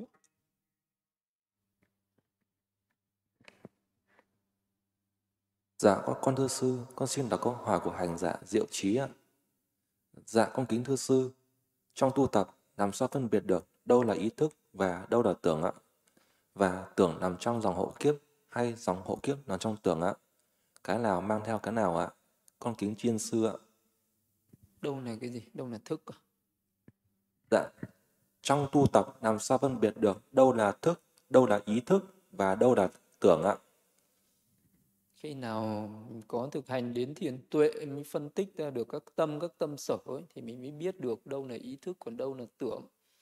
Còn uh, trong cái lúc đang tập sự thôi đang lúc mới tu tập uh, đang mới sự thực hành ấy thì uh, nhờ không cần phải nhờ đi phân tích ra rằng đâu là thức đâu là tưởng. Chưa cần thiết mà lúc mới đầu bây giờ mình chỉ cần nhận biết là đâu là vọng tưởng đâu là chánh niệm. Thế thôi. Còn là tất cả các cái tâm à, khi nào nó sinh lên nó cũng đều có thức nó cũng đều có tưởng hết. Thức là cái tâm của cái đó. Còn tưởng đó là cái tâm sở là xúc thọ tưởng tư nhất hành mạng quyền tác ý tầm tứ thắng giải cần hỷ dục. Đấy là những cái, cái tâm uh, biến hành những cái tâm biệt cảnh những cái tâm sở hữu uh, về tịnh hảo hay là sở hữu về thiện bất thiện phải nó luôn luôn sinh theo? Thì lúc nào mình cũng sống với thức với tưởng hết. Nhưng mà cái thức đấy là uh, cái thức thiện hay là bất thiện cái tưởng đấy là tưởng thiện hay bất thiện thì mình có thể nhận ra được. Khi uh, mình đang tu tập mình có một cái tư tưởng bất thiện nhưng mình có những cái vọng tưởng khởi lên những cái gì của nó là thuộc về tham ái sân hận hôn trầm thị miên trọng hối hoại nghi uh, ngã mạn phóng dật. Thì uh, mình phải biết đây là những vọng tưởng đây là những cái thức uh, bất thiện thì mình cần phải diệt trừ nó. Còn khi uh, mình uh, thực hành những cái pháp về niệm thân niệm thọ niệm tâm niệm pháp hay thực hành một cái đề mục thiền một cái pháp thiền gì đó uh, mà mình biết uh, rằng cái mình uh, thực hành đúng cái pháp thiền đấy để nó ni dục ni tham thì đó cũng là tưởng. Trong cái lúc mình thực hành đấy nhưng nó tưởng nhưng mà đó là những cái tưởng có lợi ích. Còn có những cái tưởng có hại thì mình phải từ bỏ. Những cái tưởng có lợi thì mình cần phải phát triển chứ không phải là cái tưởng nào cũng là xấu mà cái tưởng có tưởng tốt tưởng xấu. Thức cũng vậy không phải là thức nào cũng tốt mà có những cái thức tốt có cái thức xấu. À, thì uh, chưa cần phải phân khi nào hành đến thiền tuệ thì hãng phân tích cái đó. Còn bây giờ mình hành mình hãy tránh niệm tỉnh giác. Còn trong cái lúc mà nó sinh ra những cái ảo tưởng rất là nhiều người nó sinh ra những ảo tưởng.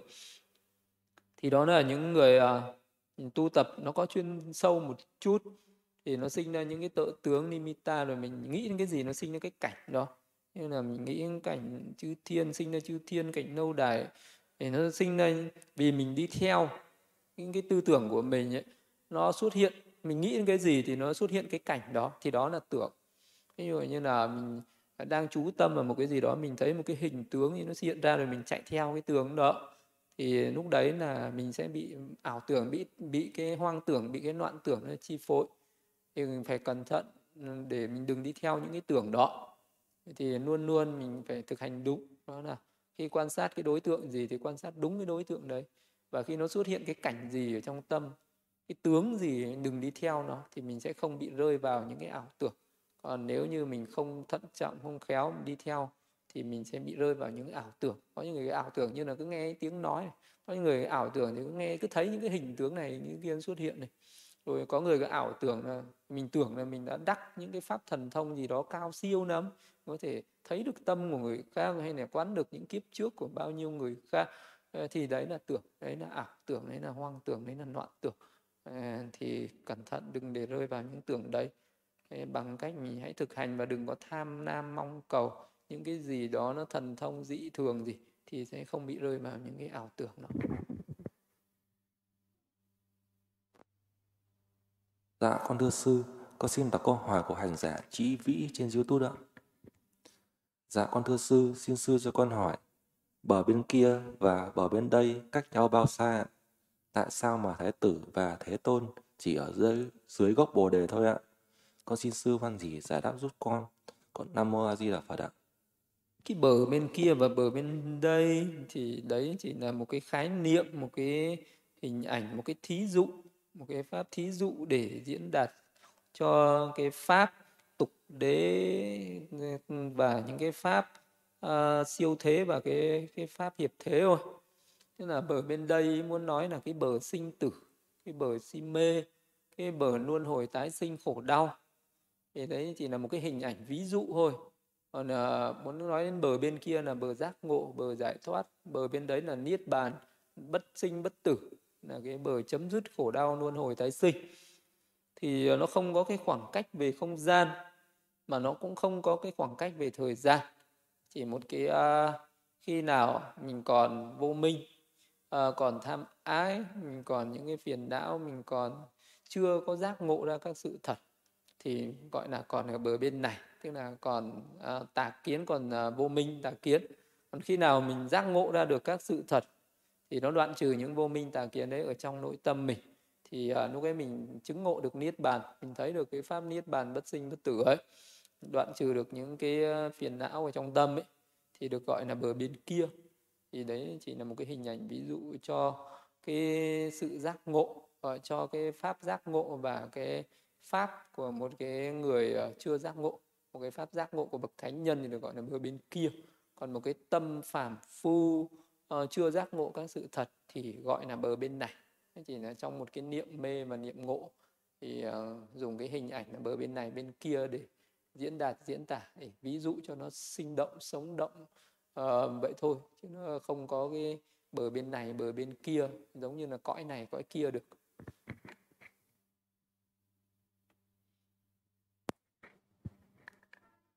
Dạ, con thưa sư, con xin đọc câu hỏi của hành giả Anh ạ. Dạ con kính bạch sư, người đã làm phẫu thuật phẫu thuật thẩm mỹ, ví dụ như xăm thì có giữ được tám giới không ạ? Con kính chiên sư ạ.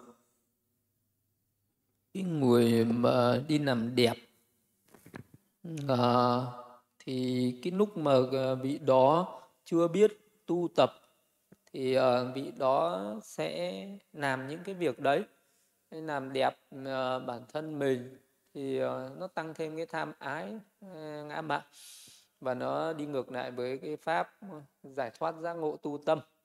Cho nên là khi tu tập mà thọ chỉ bắt quan trai giới thì trong đó có cái giới là không trang điểm. À, thì cũng có bao gồm cái giới không đi làm đẹp đó. Thì nếu như trước kia mình đã từng làm cái việc đấy rồi và bây giờ mình thọ trì giới thì mình hãy buông nó đi mình hãy quên nó đi không có bận tâm đến nó nữa thì cũng không sao cả không vấn đề gì cả.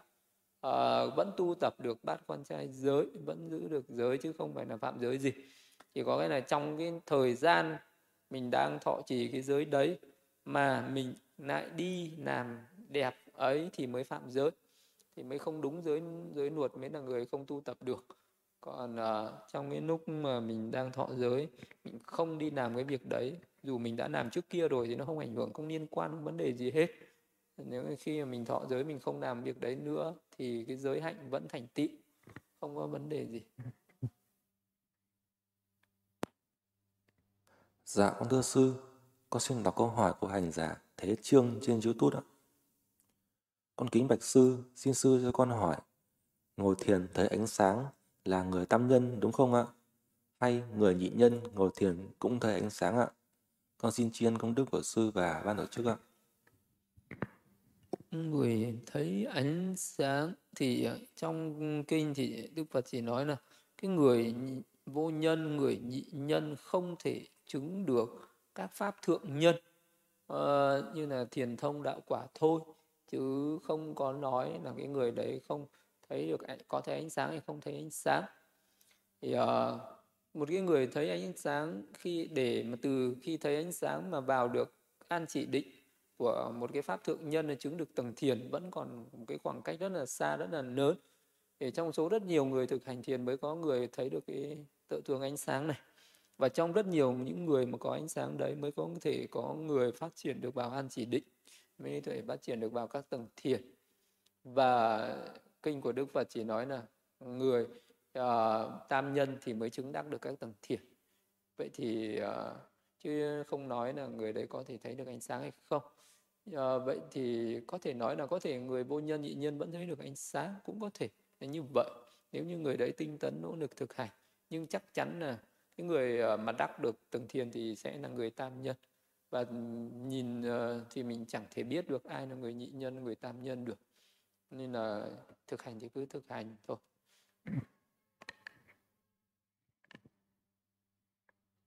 Dạ, con thưa sư, con xin đọc câu hỏi của hành giả. Nguyễn Thị Mai trên Zoom ạ. Bạch sư, xin sư cho con hỏi, làm sao để nhận biết được minh sư để đi theo ạ? Con xin chiên con công đức của sư ạ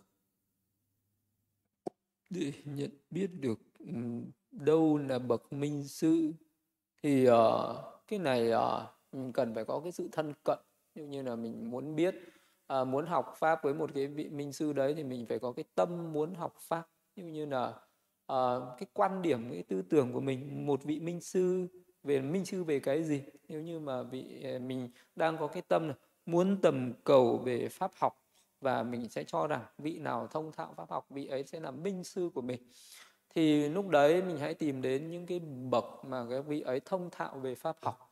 À, à, những vị ấy học thuộc lòng hay là có cái sự thấu hiểu thấu đạt về những cái pháp học ấy thì mình hãy thọ trì học pháp với những cái vị ấy.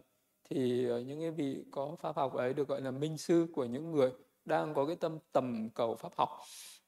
Với những người mà đang có cái tâm tầm cầu về pháp hành vị ấy muốn thành tựu được giới định tuệ và vị ấy sẽ muốn đi tìm những cái bậc uh, thì cái minh sư của vị ấy sẽ làm bậc có cái sự thực chứng về giới định tuệ. Thì vị ấy sẽ uh, tìm đến những bậc có giới định tuệ uh, để vị ấy học cái pháp ấy.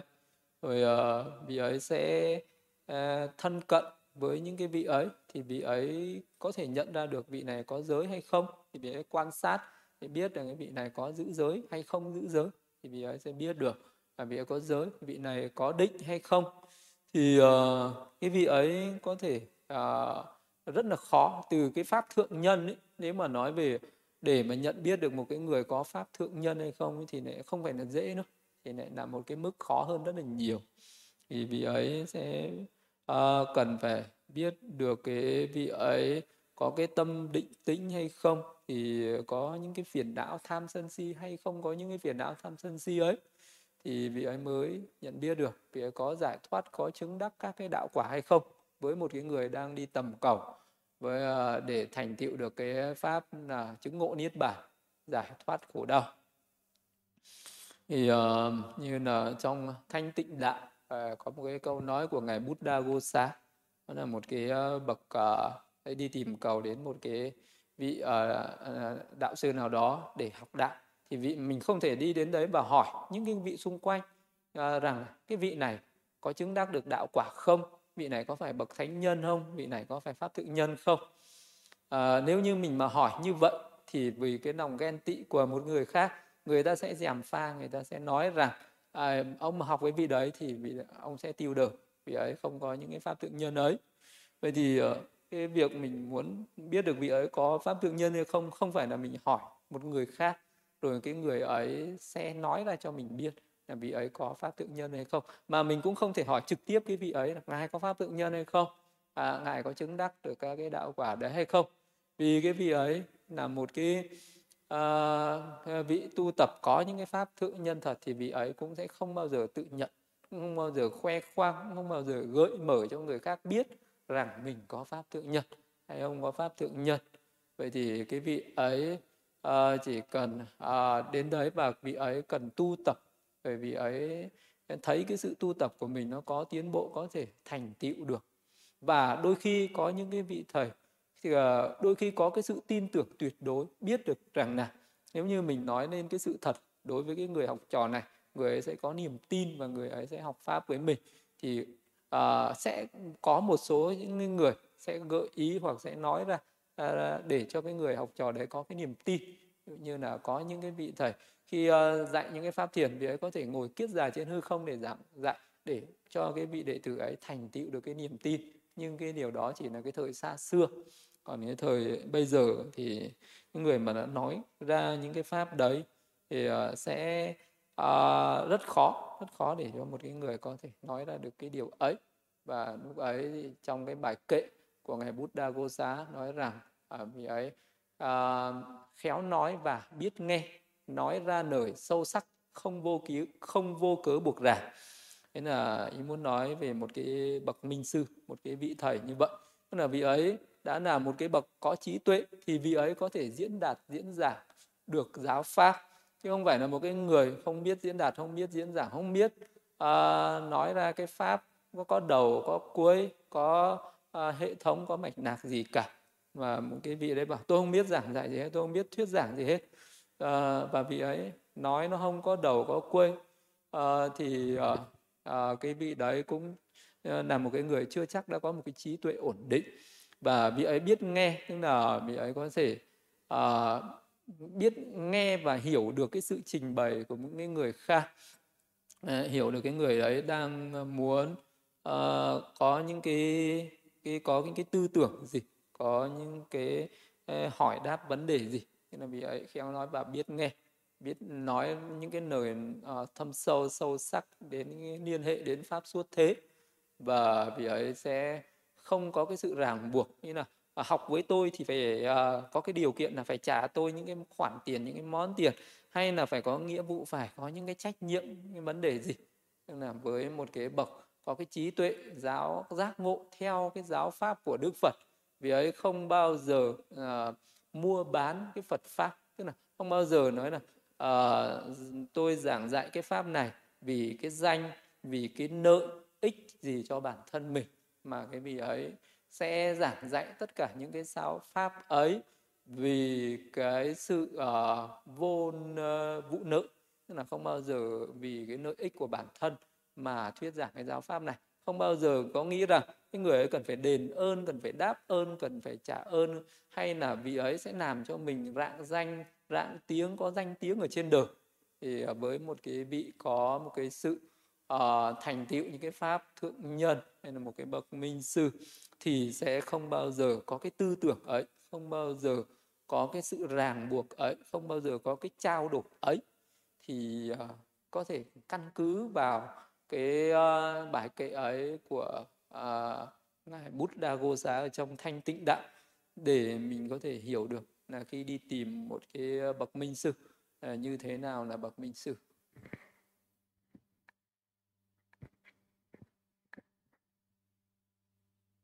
Dạ con thưa sư, con xin đọc câu hỏi của hành giả Phạm Văn Công ạ. Dạ con kính bạch sư, xin sư cho con hỏi. Một người lính khi chiến đấu bảo vệ tổ quốc thì bắt buộc phải giết kẻ thù và diệt giặc ngoại xâm thì có phạm phải giới sát sinh không ạ? Nếu có thì quả báo đối với người ấy là như thế nào? Và có gì khác biệt so với hành động giết hại thông thường không ạ? Con xin kính tri ân sư ạ cái uh, đương nhiên là khi mà một cái người làm cái việc đấy làm cái hành động ấy nó sẽ khởi lên cái tâm bất thiện nó sẽ có cái hành động sát sinh có cái nghiệp sát sinh chứ không phải là không có. Nhưng mà cái tâm bất thiện cái ác ý của cái người ấy nó lớn hay nhỏ nó còn tùy thuộc từng người. Thì có những cái người ấy chỉ làm theo mệnh lệnh chứ vị ấy không có cái sân hận vị đó không có cái ác ý vị đó không có cái hận thù. Ờ, ở trong lòng mà vị đó chỉ làm cái trách nhiệm làm bằng cái nghĩa vụ của mình thôi thì vị ấy sẽ không bị đọa vào địa ngục à, quỷ súc sinh do những cái hành động ấy. Nhưng nếu như cũng vì cái việc làm ấy mà vị ấy khởi lên cái tâm bất thiện à, vị ấy à, hoan hỉ thích thú với cái sự chết chóc à, vị ấy luôn luôn gieo rắc ở trong tâm mình là phải giết nó phải làm cho nó đau khổ phải làm cho nó đau đớn có cái ác ý ở trong lòng rất là mạnh mẽ thì nó vẫn tạo nên ác nghiệp và vẫn từ cái ác nghiệp ấy mà đọa khổ đau. Vậy thì cái này nó còn tùy theo cái tâm lý của con người chứ không phải là do cái hành động. Cái hành động thì như nhau nhưng cái ý thức thì nó khác nhau. Nên cái này nó còn tùy theo ý thức của từng người. Nên là có những người ờ, người ta làm đồ tể à, người ta làm đao phủ người ta có thể xử chạm à, ờ, rất là nhiều người trong suốt cuộc đời à, nhưng mà người ta làm theo mệnh lệnh của bề trên của cấp trên. Cho nên là họ ấy cũng không có cái ác ý vì với ai cả. Vì người kia lệnh cho mình phải làm thế thì bắt buộc phải làm thế. Là cho nên là có những người người ta làm những cái việc đấy ờ, thì người ta cũng không có tội lỗi ác nghiệp lắm. Thời uh, xưa đức vẫn vậy có một cái uh, vị làm đao phủ chém đầu suốt 50 năm biết bao nhiêu người. Lúc già quá rồi không vác dao lên chém được nữa thì vua mới cho nghỉ đi về. À, nghỉ hưu. Nên là về gặp đức phật đức phật thuyết pháp cho vị ấy vẫn chứng quả a la hán bình thường. Như vậy thì ờ, có những người người ta làm những cái tội lỗi ác nghiệp ấy, người ta không, cái tâm lý của người ta không có ác ý, thì người ta vẫn không có để lại ác nghiệp. Còn cũng cái hành động, cái việc ấy, nếu người ta có ác ý ở trong đấy nếu có cái ác tâm, dã tâm, cái tâm bất thiện ở trong đấy thì người ta sẽ để lại ác nghiệp và để lại chịu và cái quả báo nó khác nhau so với người cố tí cố tình cố ý giết uh, một cái người khác ở bên ngoài. Ở bên ngoài khi mà mình tự động mình tàn sát một người khác thì cái tội nó rất là lớn ác nghiệp đấy nó rất là lớn. Còn cái người làm vì cái bổn phận làm vì cái trách nhiệm thì uh, nó cái ác nghiệp nó ít hơn. Còn nếu như mình không có ác ý thì nó cái ác nghiệp nó lại càng ít hơn nữa.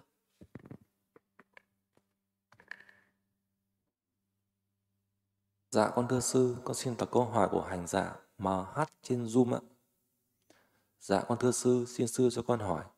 Nhà con hiện chưa có thờ Phật, mà con muốn tụng chú Đại Bi thì mỗi lần tụng con mở hình Phật trên máy tính để trước mặt và tụng có được không ạ?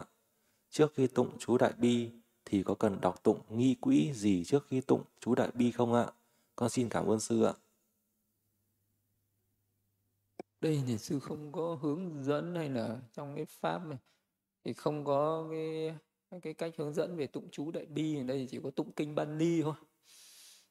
Ờ, nếu mà một người mà muốn tụng kinh Ban Ni thì uh, có thể uh, trước đó là một cái nghi lễ thì mình cần phải uh, ở một cái nơi trang nghiêm trang trọng thanh tịnh uh, trong ở ngồi trước một cái ban thờ một cái nơi trang nghiêm thành kính để lễ Phật xong rồi mình có thể mở sách hoặc là mở trên máy tính hay ngoài sách thì nó cũng thế thôi. À, hoặc là mình học thuộc lòng rồi sau đó mình tụng đọc. À, và cái quan trọng là học kinh thay tụng kinh thì mình phải thứ nhất là tụng cho nó đúng âm đúng chữ. Thứ hai là hiểu cho nó thấu đáo cái ý nghĩa của từng cái chữ đó từng cái câu đó. Chứ pháp của phật không có cái pháp nào vô nghĩa không có cái pháp nào chỉ có văn mà không có nghĩa cả.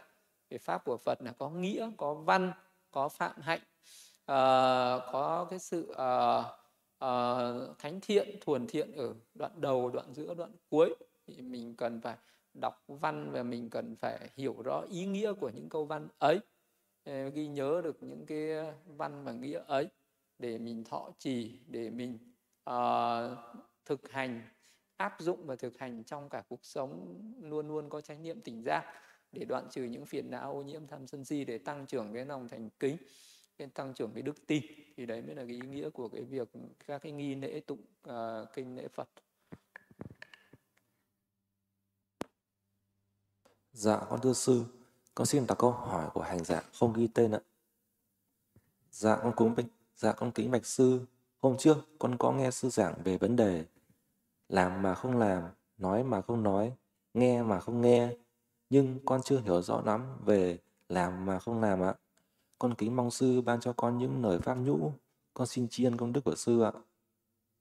Làm mà không làm ý muốn nói là các cái hành à, và mình mà nó cái người mà không có chấp trước vào những cái hành động của mình ý làm ở đây là các cái hành thì thường thường người ta làm một cái gì đó thì người ta luôn luôn mà có cái tham ái, có cái chấp thủ, có cái chấp trước, có thấy tôi đang làm. Như là một cái người đó có những cái hành, cái làm thì có những cái việc làm thiện và những cái việc làm bất thiện.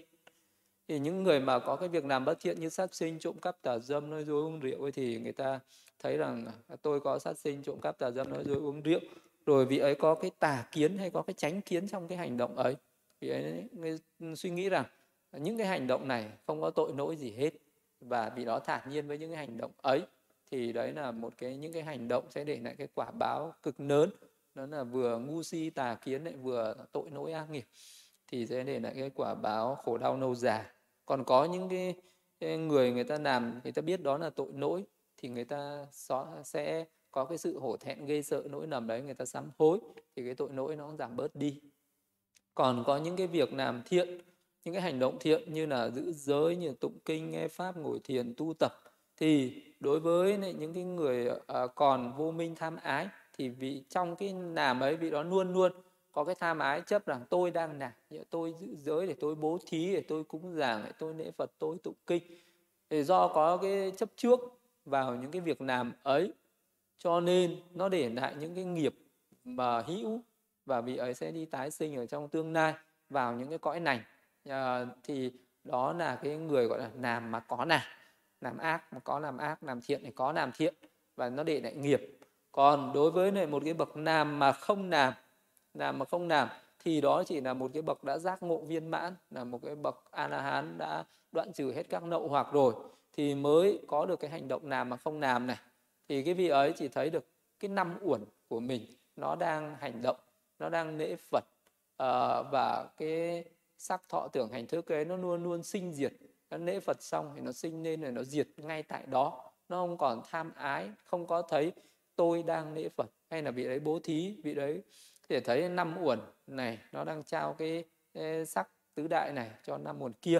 Chứ nó không thấy có tôi bố thí nó không thấy có vật bố thí không thấy có người bố thí nó không có cái tưởng chi ở trong cái tôi cái tự ngã của tôi ở người tự ngã của người hay là những cái vật cái tự ngã của nó nữa rồi vị ấy làm cái gì cũng vậy vị ấy có làm đến chức uh, gì cũng vậy hay là vị ấy thấy tất cả mọi người làm cái gì cũng vậy nó chỉ là năm uẩn mà thôi.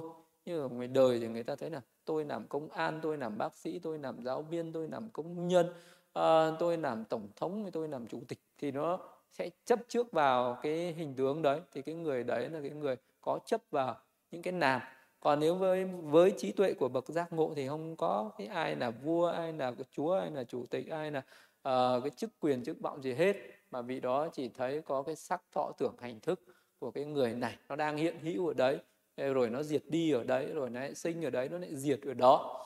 Cho nên là vị đó mới không có cái chấp trước gì. Vậy cái làm mà không làm là ở cái cái tuệ giác thấy ra được các cái sự thật tột cùng như vậy thì cái vị đấy mới không có uh, mới luôn luôn dửng dưng với tất cả các cái hành động của mình và dừng dưng với tất cả những cái hành động của người khác. Là không có tham ái với hành động của mình, không tham ái ngã mạn hay chấp trước với hành động của bên trong hay bên ngoài, hay là quá khứ, hiện tại, tương lai gì hết. Vì vị đó thấy ra được các cái sự thật tột cùng nó sinh diệt như vậy, nó vô thường, nó vô ngã như vậy. Vậy thì cái vị đấy đạt được cái trí tuệ, thấy ra được cái sự vô ngã ấy, thì mới có cái gọi là làm mà không làm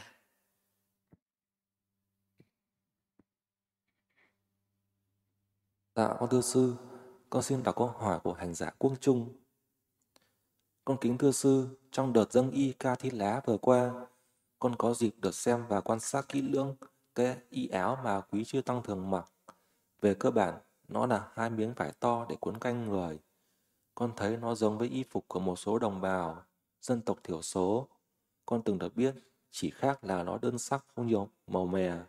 Y phục của những người đồng bào mà con biết cũng gần như vậy.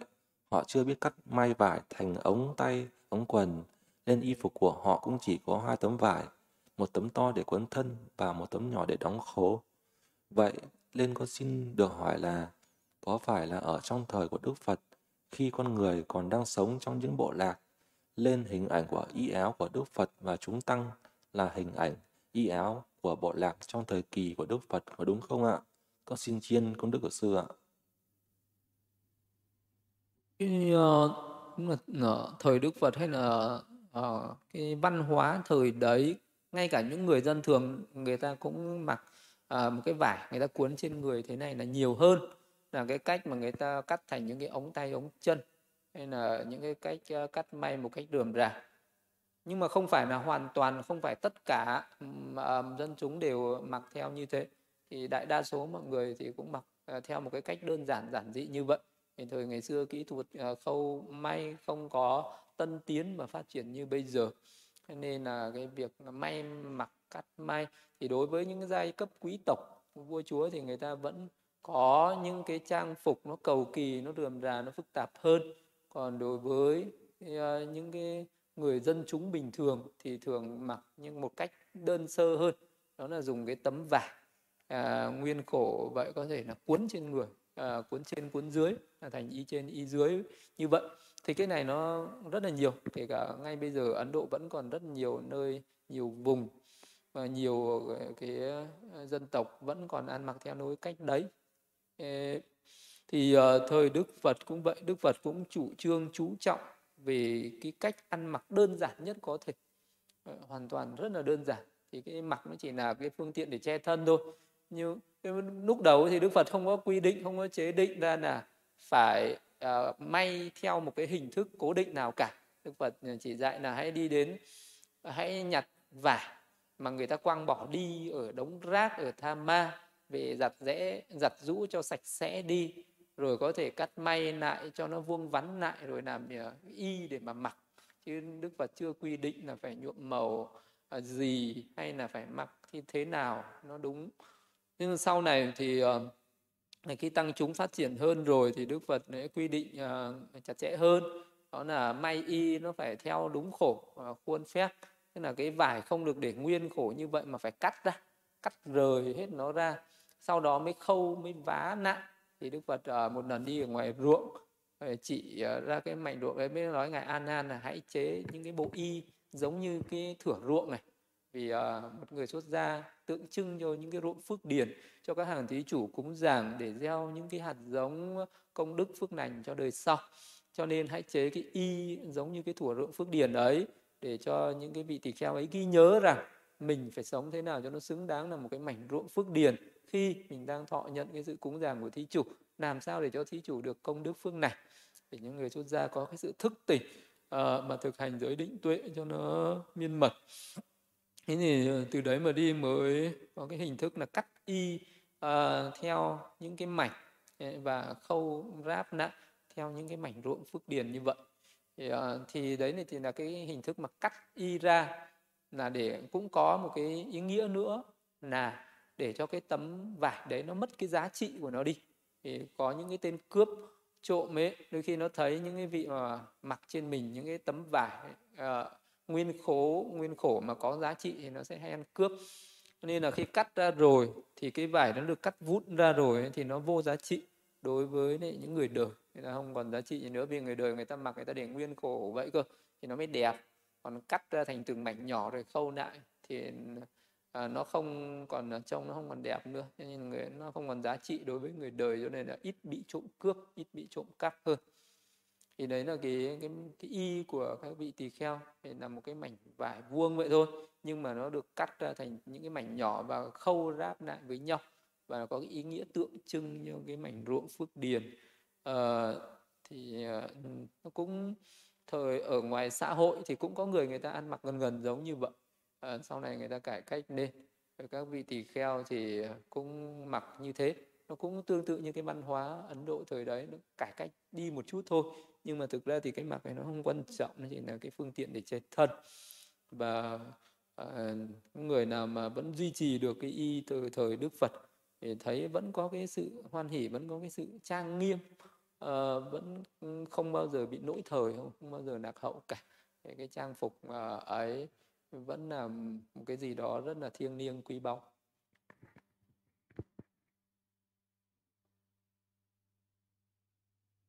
Dạ con thưa sư, con xin đặt câu hỏi của của hành giả Mani Nana trên Zoom ạ. Con kính thưa sư, con đang thực hành pháp thiền niệm ân Đức Phật bằng tiếng Bali theo sự chỉ dạy của sư trên một bài pháp. Khi đã thuần thục hết chín ân đức thì con chỉ niệm cả bài bằng tiếng Bali. Tuy nhiên, khi niệm như vậy thì nội dung chi tiết của từng ân đức sẽ thoáng qua rất nhanh. Con mong sư chỉ dạy cụ thể lại cho con ạ. Con kính tri ân sư ạ. Đầu tiên là mình phải niệm từng ân một. Ví dụ niệm ân thứ nhất Arahang Arahang. Phải tác ý đến ý nghĩa của ân ấy. thì Đức Thế Tôn là bậc đã đoạn trừ hết tham sân si và các tiền khiên tật nên Ngài xứng đáng được cúng dường. À, và lúc đầu ấy thì cái cái ân đức ấy ừ, sẽ niệm một cách chậm chậm nhưng khi nó thuần thục rồi nó chỉ cần thoáng qua nó cũng thấu hiểu được cái ý nghĩa này chứ không cần là phải quá là chi tiết rồi à, khi thuần thục rồi mình niệm đến ân đức thứ hai Ờ, đến khi mình niệm cả chín ân đức và ân đức nào cũng có những cái ý nghĩa đi kèm theo. Và lúc đấy nó chỉ cần thoáng qua là đủ là được nó cần đủ hiểu là được rồi. À, và cái tâm nó sẽ à, hiểu những ý nghĩa đó một cách rất là nhanh nhẹn.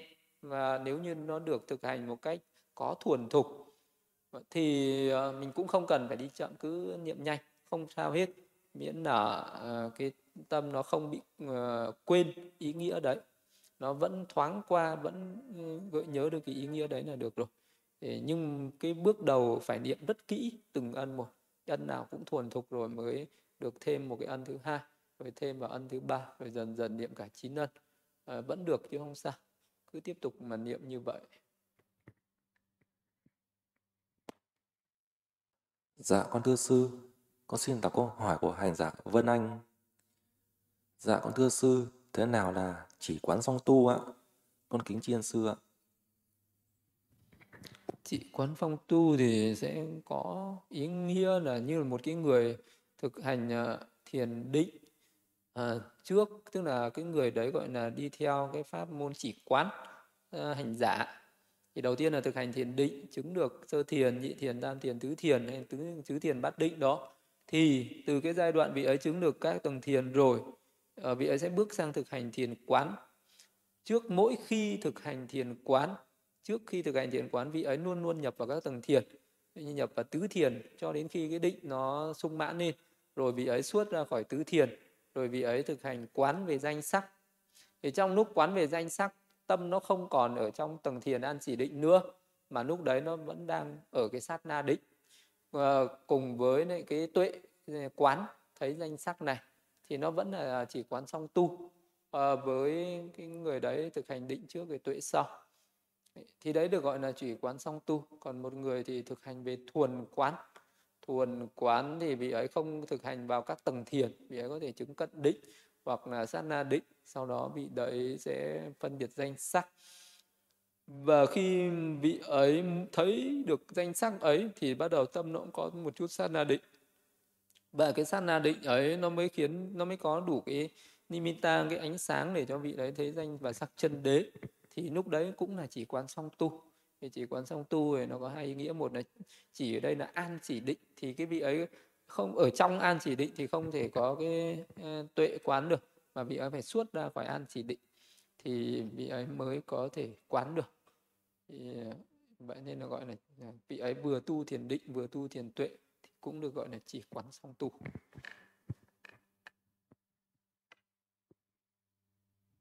Dạ, con thân con thưa sư, con xin đọc câu hỏi của hành giả Phật tử đại gia.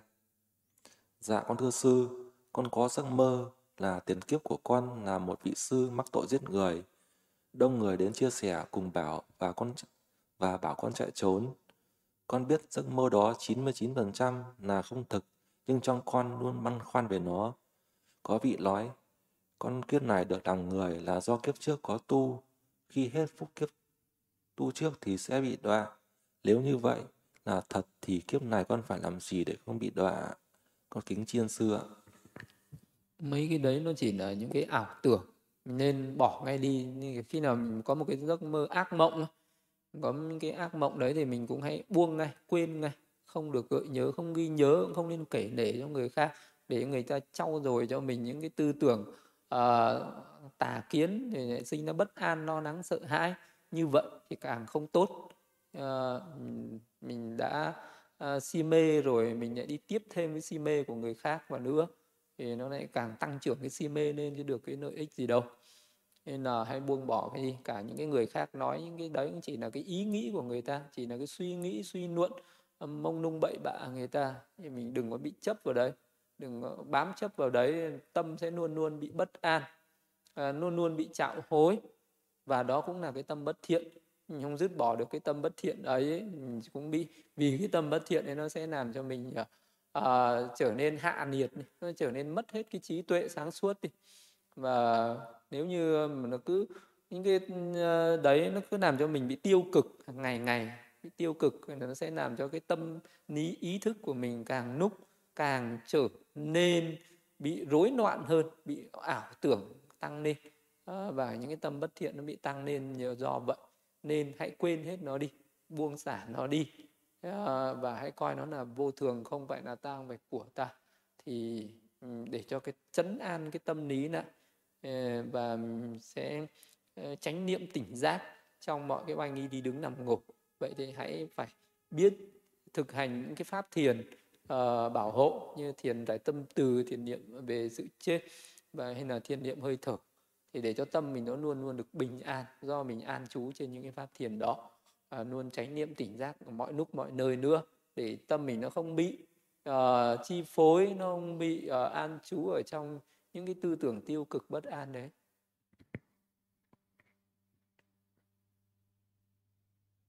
Dạ con thưa sư, con xin đọc câu hỏi của hành giả Huy. Con bạch sư, con đọc trong kinh điển thường rất hay lặp lại đoạn văn này, đó là khi các ngoại đạo đang nói chuyện phù phiếm mà có Đức Phật đi tới thì họ nói như sau. Các tôn giả hãy nhỏ tiếng, các tôn giả hãy đừng làm ồn. Nay Sa môn Gotama đang đến, Ngài ưa mến sự trầm nặng, vị đại đức này tán thán sự trầm nặng nếu biết chúng này trầm nặng, Ngài có thể ghé đến đây. Nghe nói vậy, các du sĩ ngoại đạo liền im lặng. Con thấy có sự đối lập giữa các nhà, giữa các ngoại đạo là họ thích ham vui nói chuyện, còn Đức Phật thì Ngài thích trầm lặng và sống trong trầm lặng. Ngài ca ngợi sự trầm lặng. Vậy, kính bạch sư, con muốn hỏi là sự trầm lặng trong đời sống tu tập thì có tầm quan trọng như thế nào? và đối với chúng con là những người tại gia vẫn còn thói quen thích vui, thích ham mê tụ tập, nói chuyện thì làm thế nào để có thể tập cách sống trầm lặng được ạ? Con xin chiên sư ạ. Cái cách trầm lặng ở trong giáo pháp của Đức Phật và Đức Phật có cái sự giáo giới, có cái sự huấn luyện, có cái sự uh, nhắc nhở đến cái hội chúng mà tu trong giáo pháp của Đức Phật rất là nhiều thì cái vị đấy mỗi khi hội họp với nhau thì một là đàm luận về Phật pháp thì cái người ta đàm luận về Phật pháp không phải là cái sự náo rộng, náo ờ, náo nhiệt, ồn ào. Ở đấy không phải là cái pháp bất thiện. Người ta có thể ờ, khi gặp nhau quý vị ấy có thể trao đổi về Phật pháp thì ờ, vẫn là những cái pháp của các bậc thánh nhân. Thì vị ấy sẽ nói về giới, nói về định, nói về tuệ, nói về giải thoát nói về những cái thiện pháp, nói về những cái thiện nghiệp chứ. Các vị ấy khi gặp nhau vị ấy không nói những cái chuyện phù phiếm ở ngoài đời không nói những cái câu chuyện uh, uh, với bàn luận với nhau về những cái chuyện ở thế tục. Còn uh, thường thường các cái ngoại đạo thì người ta không có cái chánh niệm người ta không có cái chánh kiến người ta không có những cái chánh pháp để giáo dục để huấn luyện con người ta uh, nói những cái lời có lợi ích chân chánh. Cho nên là người ta rảnh rỗi gặp nhau thì người ta hay nói những cái chuyện phù phiếm những chuyện ngoài đời giống như cái người thế gian người thế tục bây giờ cứ gặp nhau là nói về những cái chuyện danh nợ nói về những cái chuyện uh, tình cảm yêu ghét uh, nói khen người này chê người kia uh, nói về những cái chuyện phủ phiếm những cái chuyện nhảm nhí phim chuyện vô ích những cái chuyện thời sự uh, chuyện kinh tế chính trị xã hội văn hóa thể, du lịch thể thao vân vân. Thì, thì những cái chuyện đấy cũng đều được gọi là những cái chuyện phù phiếm nhảm nhí vô ích hết thì trong giáo pháp của Đức Phật thì dứt bỏ buông bỏ buông xả không bận tâm không quan tâm đến những cái chuyện thế sự uh, được mất hơn thua ở trên đời ấy mà chỉ uh, quan tâm đến những cái chuyện uh, suốt thế thôi. Để những cái tư tưởng gì những pháp môn những giáo pháp gì để uh, đoạn trừ được những phiền não đoạn trừ được những khổ đau. Thì các vị ấy có thể bàn luận đàm luận với nhau về Phật pháp uh, thì điều đó được phép còn nếu như vị ấy các vị ấy không có cái vấn đề để đàn luận với nhau thì thực hành thiền chỉ quán thì các vị ấy im lặng giữ chánh niệm tỉnh giác trong các oai nghi đứng nằm ngồi. Hoặc các vị ấy thực hành những cái pháp thiền uh, mà mình đang thọ chỉ đang thực hành. Hoặc những vị nào đã thực hành viên mãn rồi thì vị ấy trú trong những cái thiền quả trong những cái thiền nạp của mình trong những cái thiền siêu thế của mình. Cho nên là vị các vị ấy không bận tâm đến những cái uh, những câu chuyện ở trên thế gian nên các vị ấy không bàn luận không đàm luận những cái pháp ở đời. Với một cái người nào có hiểu giáo pháp có sự tu tâm thì các vị ấy sẽ sống như vậy.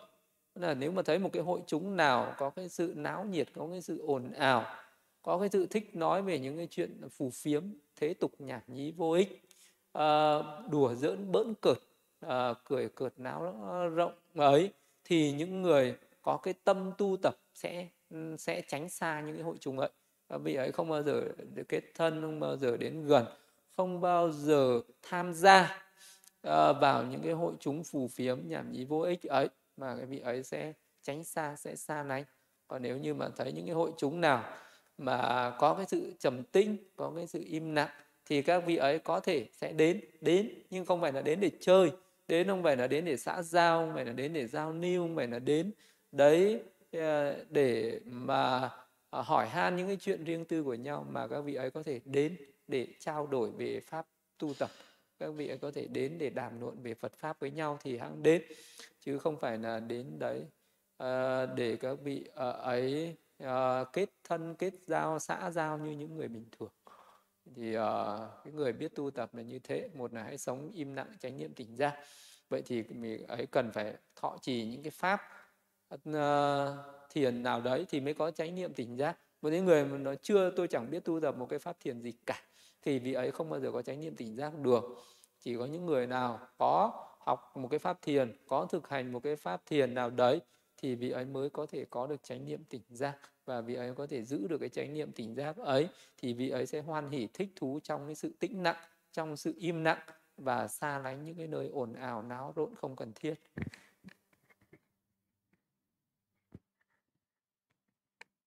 Dạ con thưa sư, con xin là câu hỏi của hành giả Pháp danh Trí Thanh. Chúng con kính bạch sư, việc dâng y ca thi lá với những người không được đăng ký trước có được tiếp nhận không thưa sư? Con nghe nói việc dâng y ca thi lá có người phải đăng ký trước từ 5 đến 10 năm. Con tự hỏi người Phật tử như con không được đăng ký trước có được hưởng niềm vui dâng y ca thi lá này như những người khác không? Con cảm ơn sư đã trả lời câu hỏi của con. Sa hu sa du.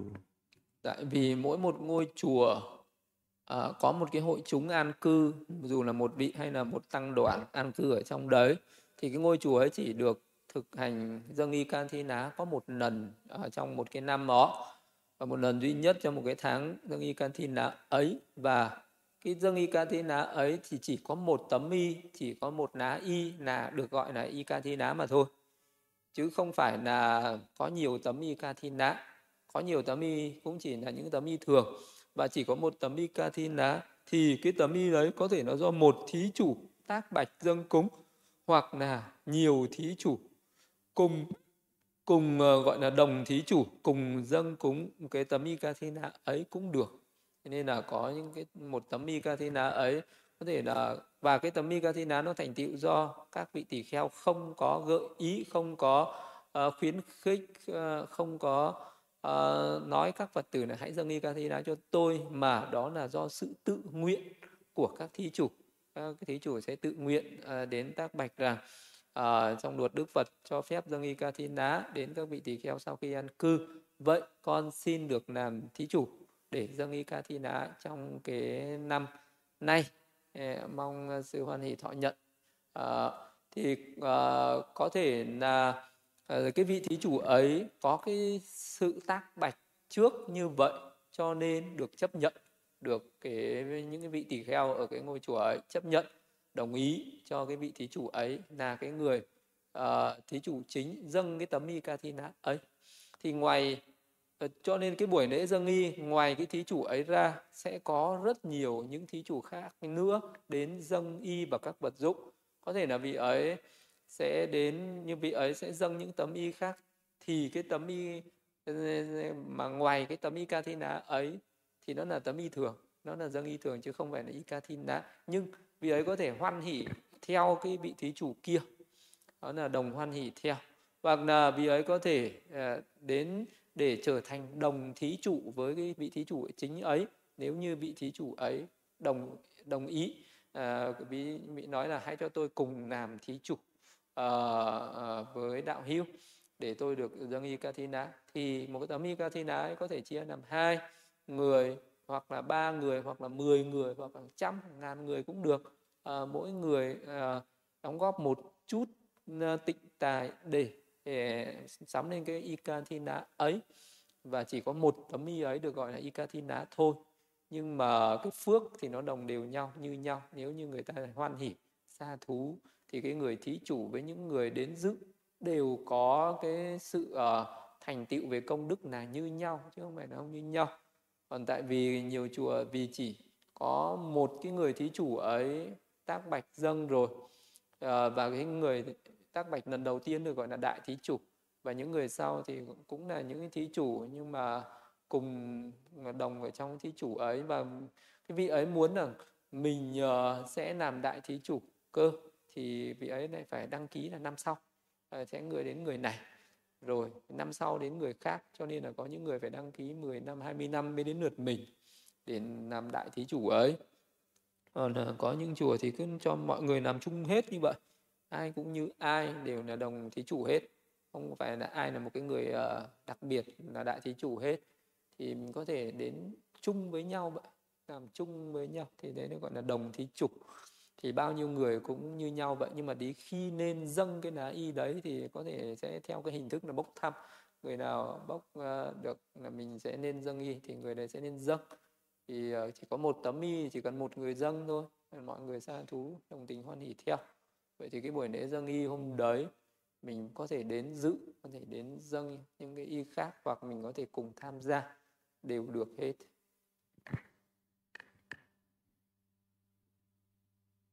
Dạ con thưa sư, con xin đọc câu hỏi của hành giả Nguyên Mỹ. Dạ con thưa sư, hành động nhận hối lộ thì có được coi là phạm giới trộm cắp không ạ? Con xin chiên công đức của sư và ban tổ chức ạ. Sa hu sa đu Cái hành động hối lộ này nó nó là nó ám chỉ, nó ẩn ý cho một cái việc gì?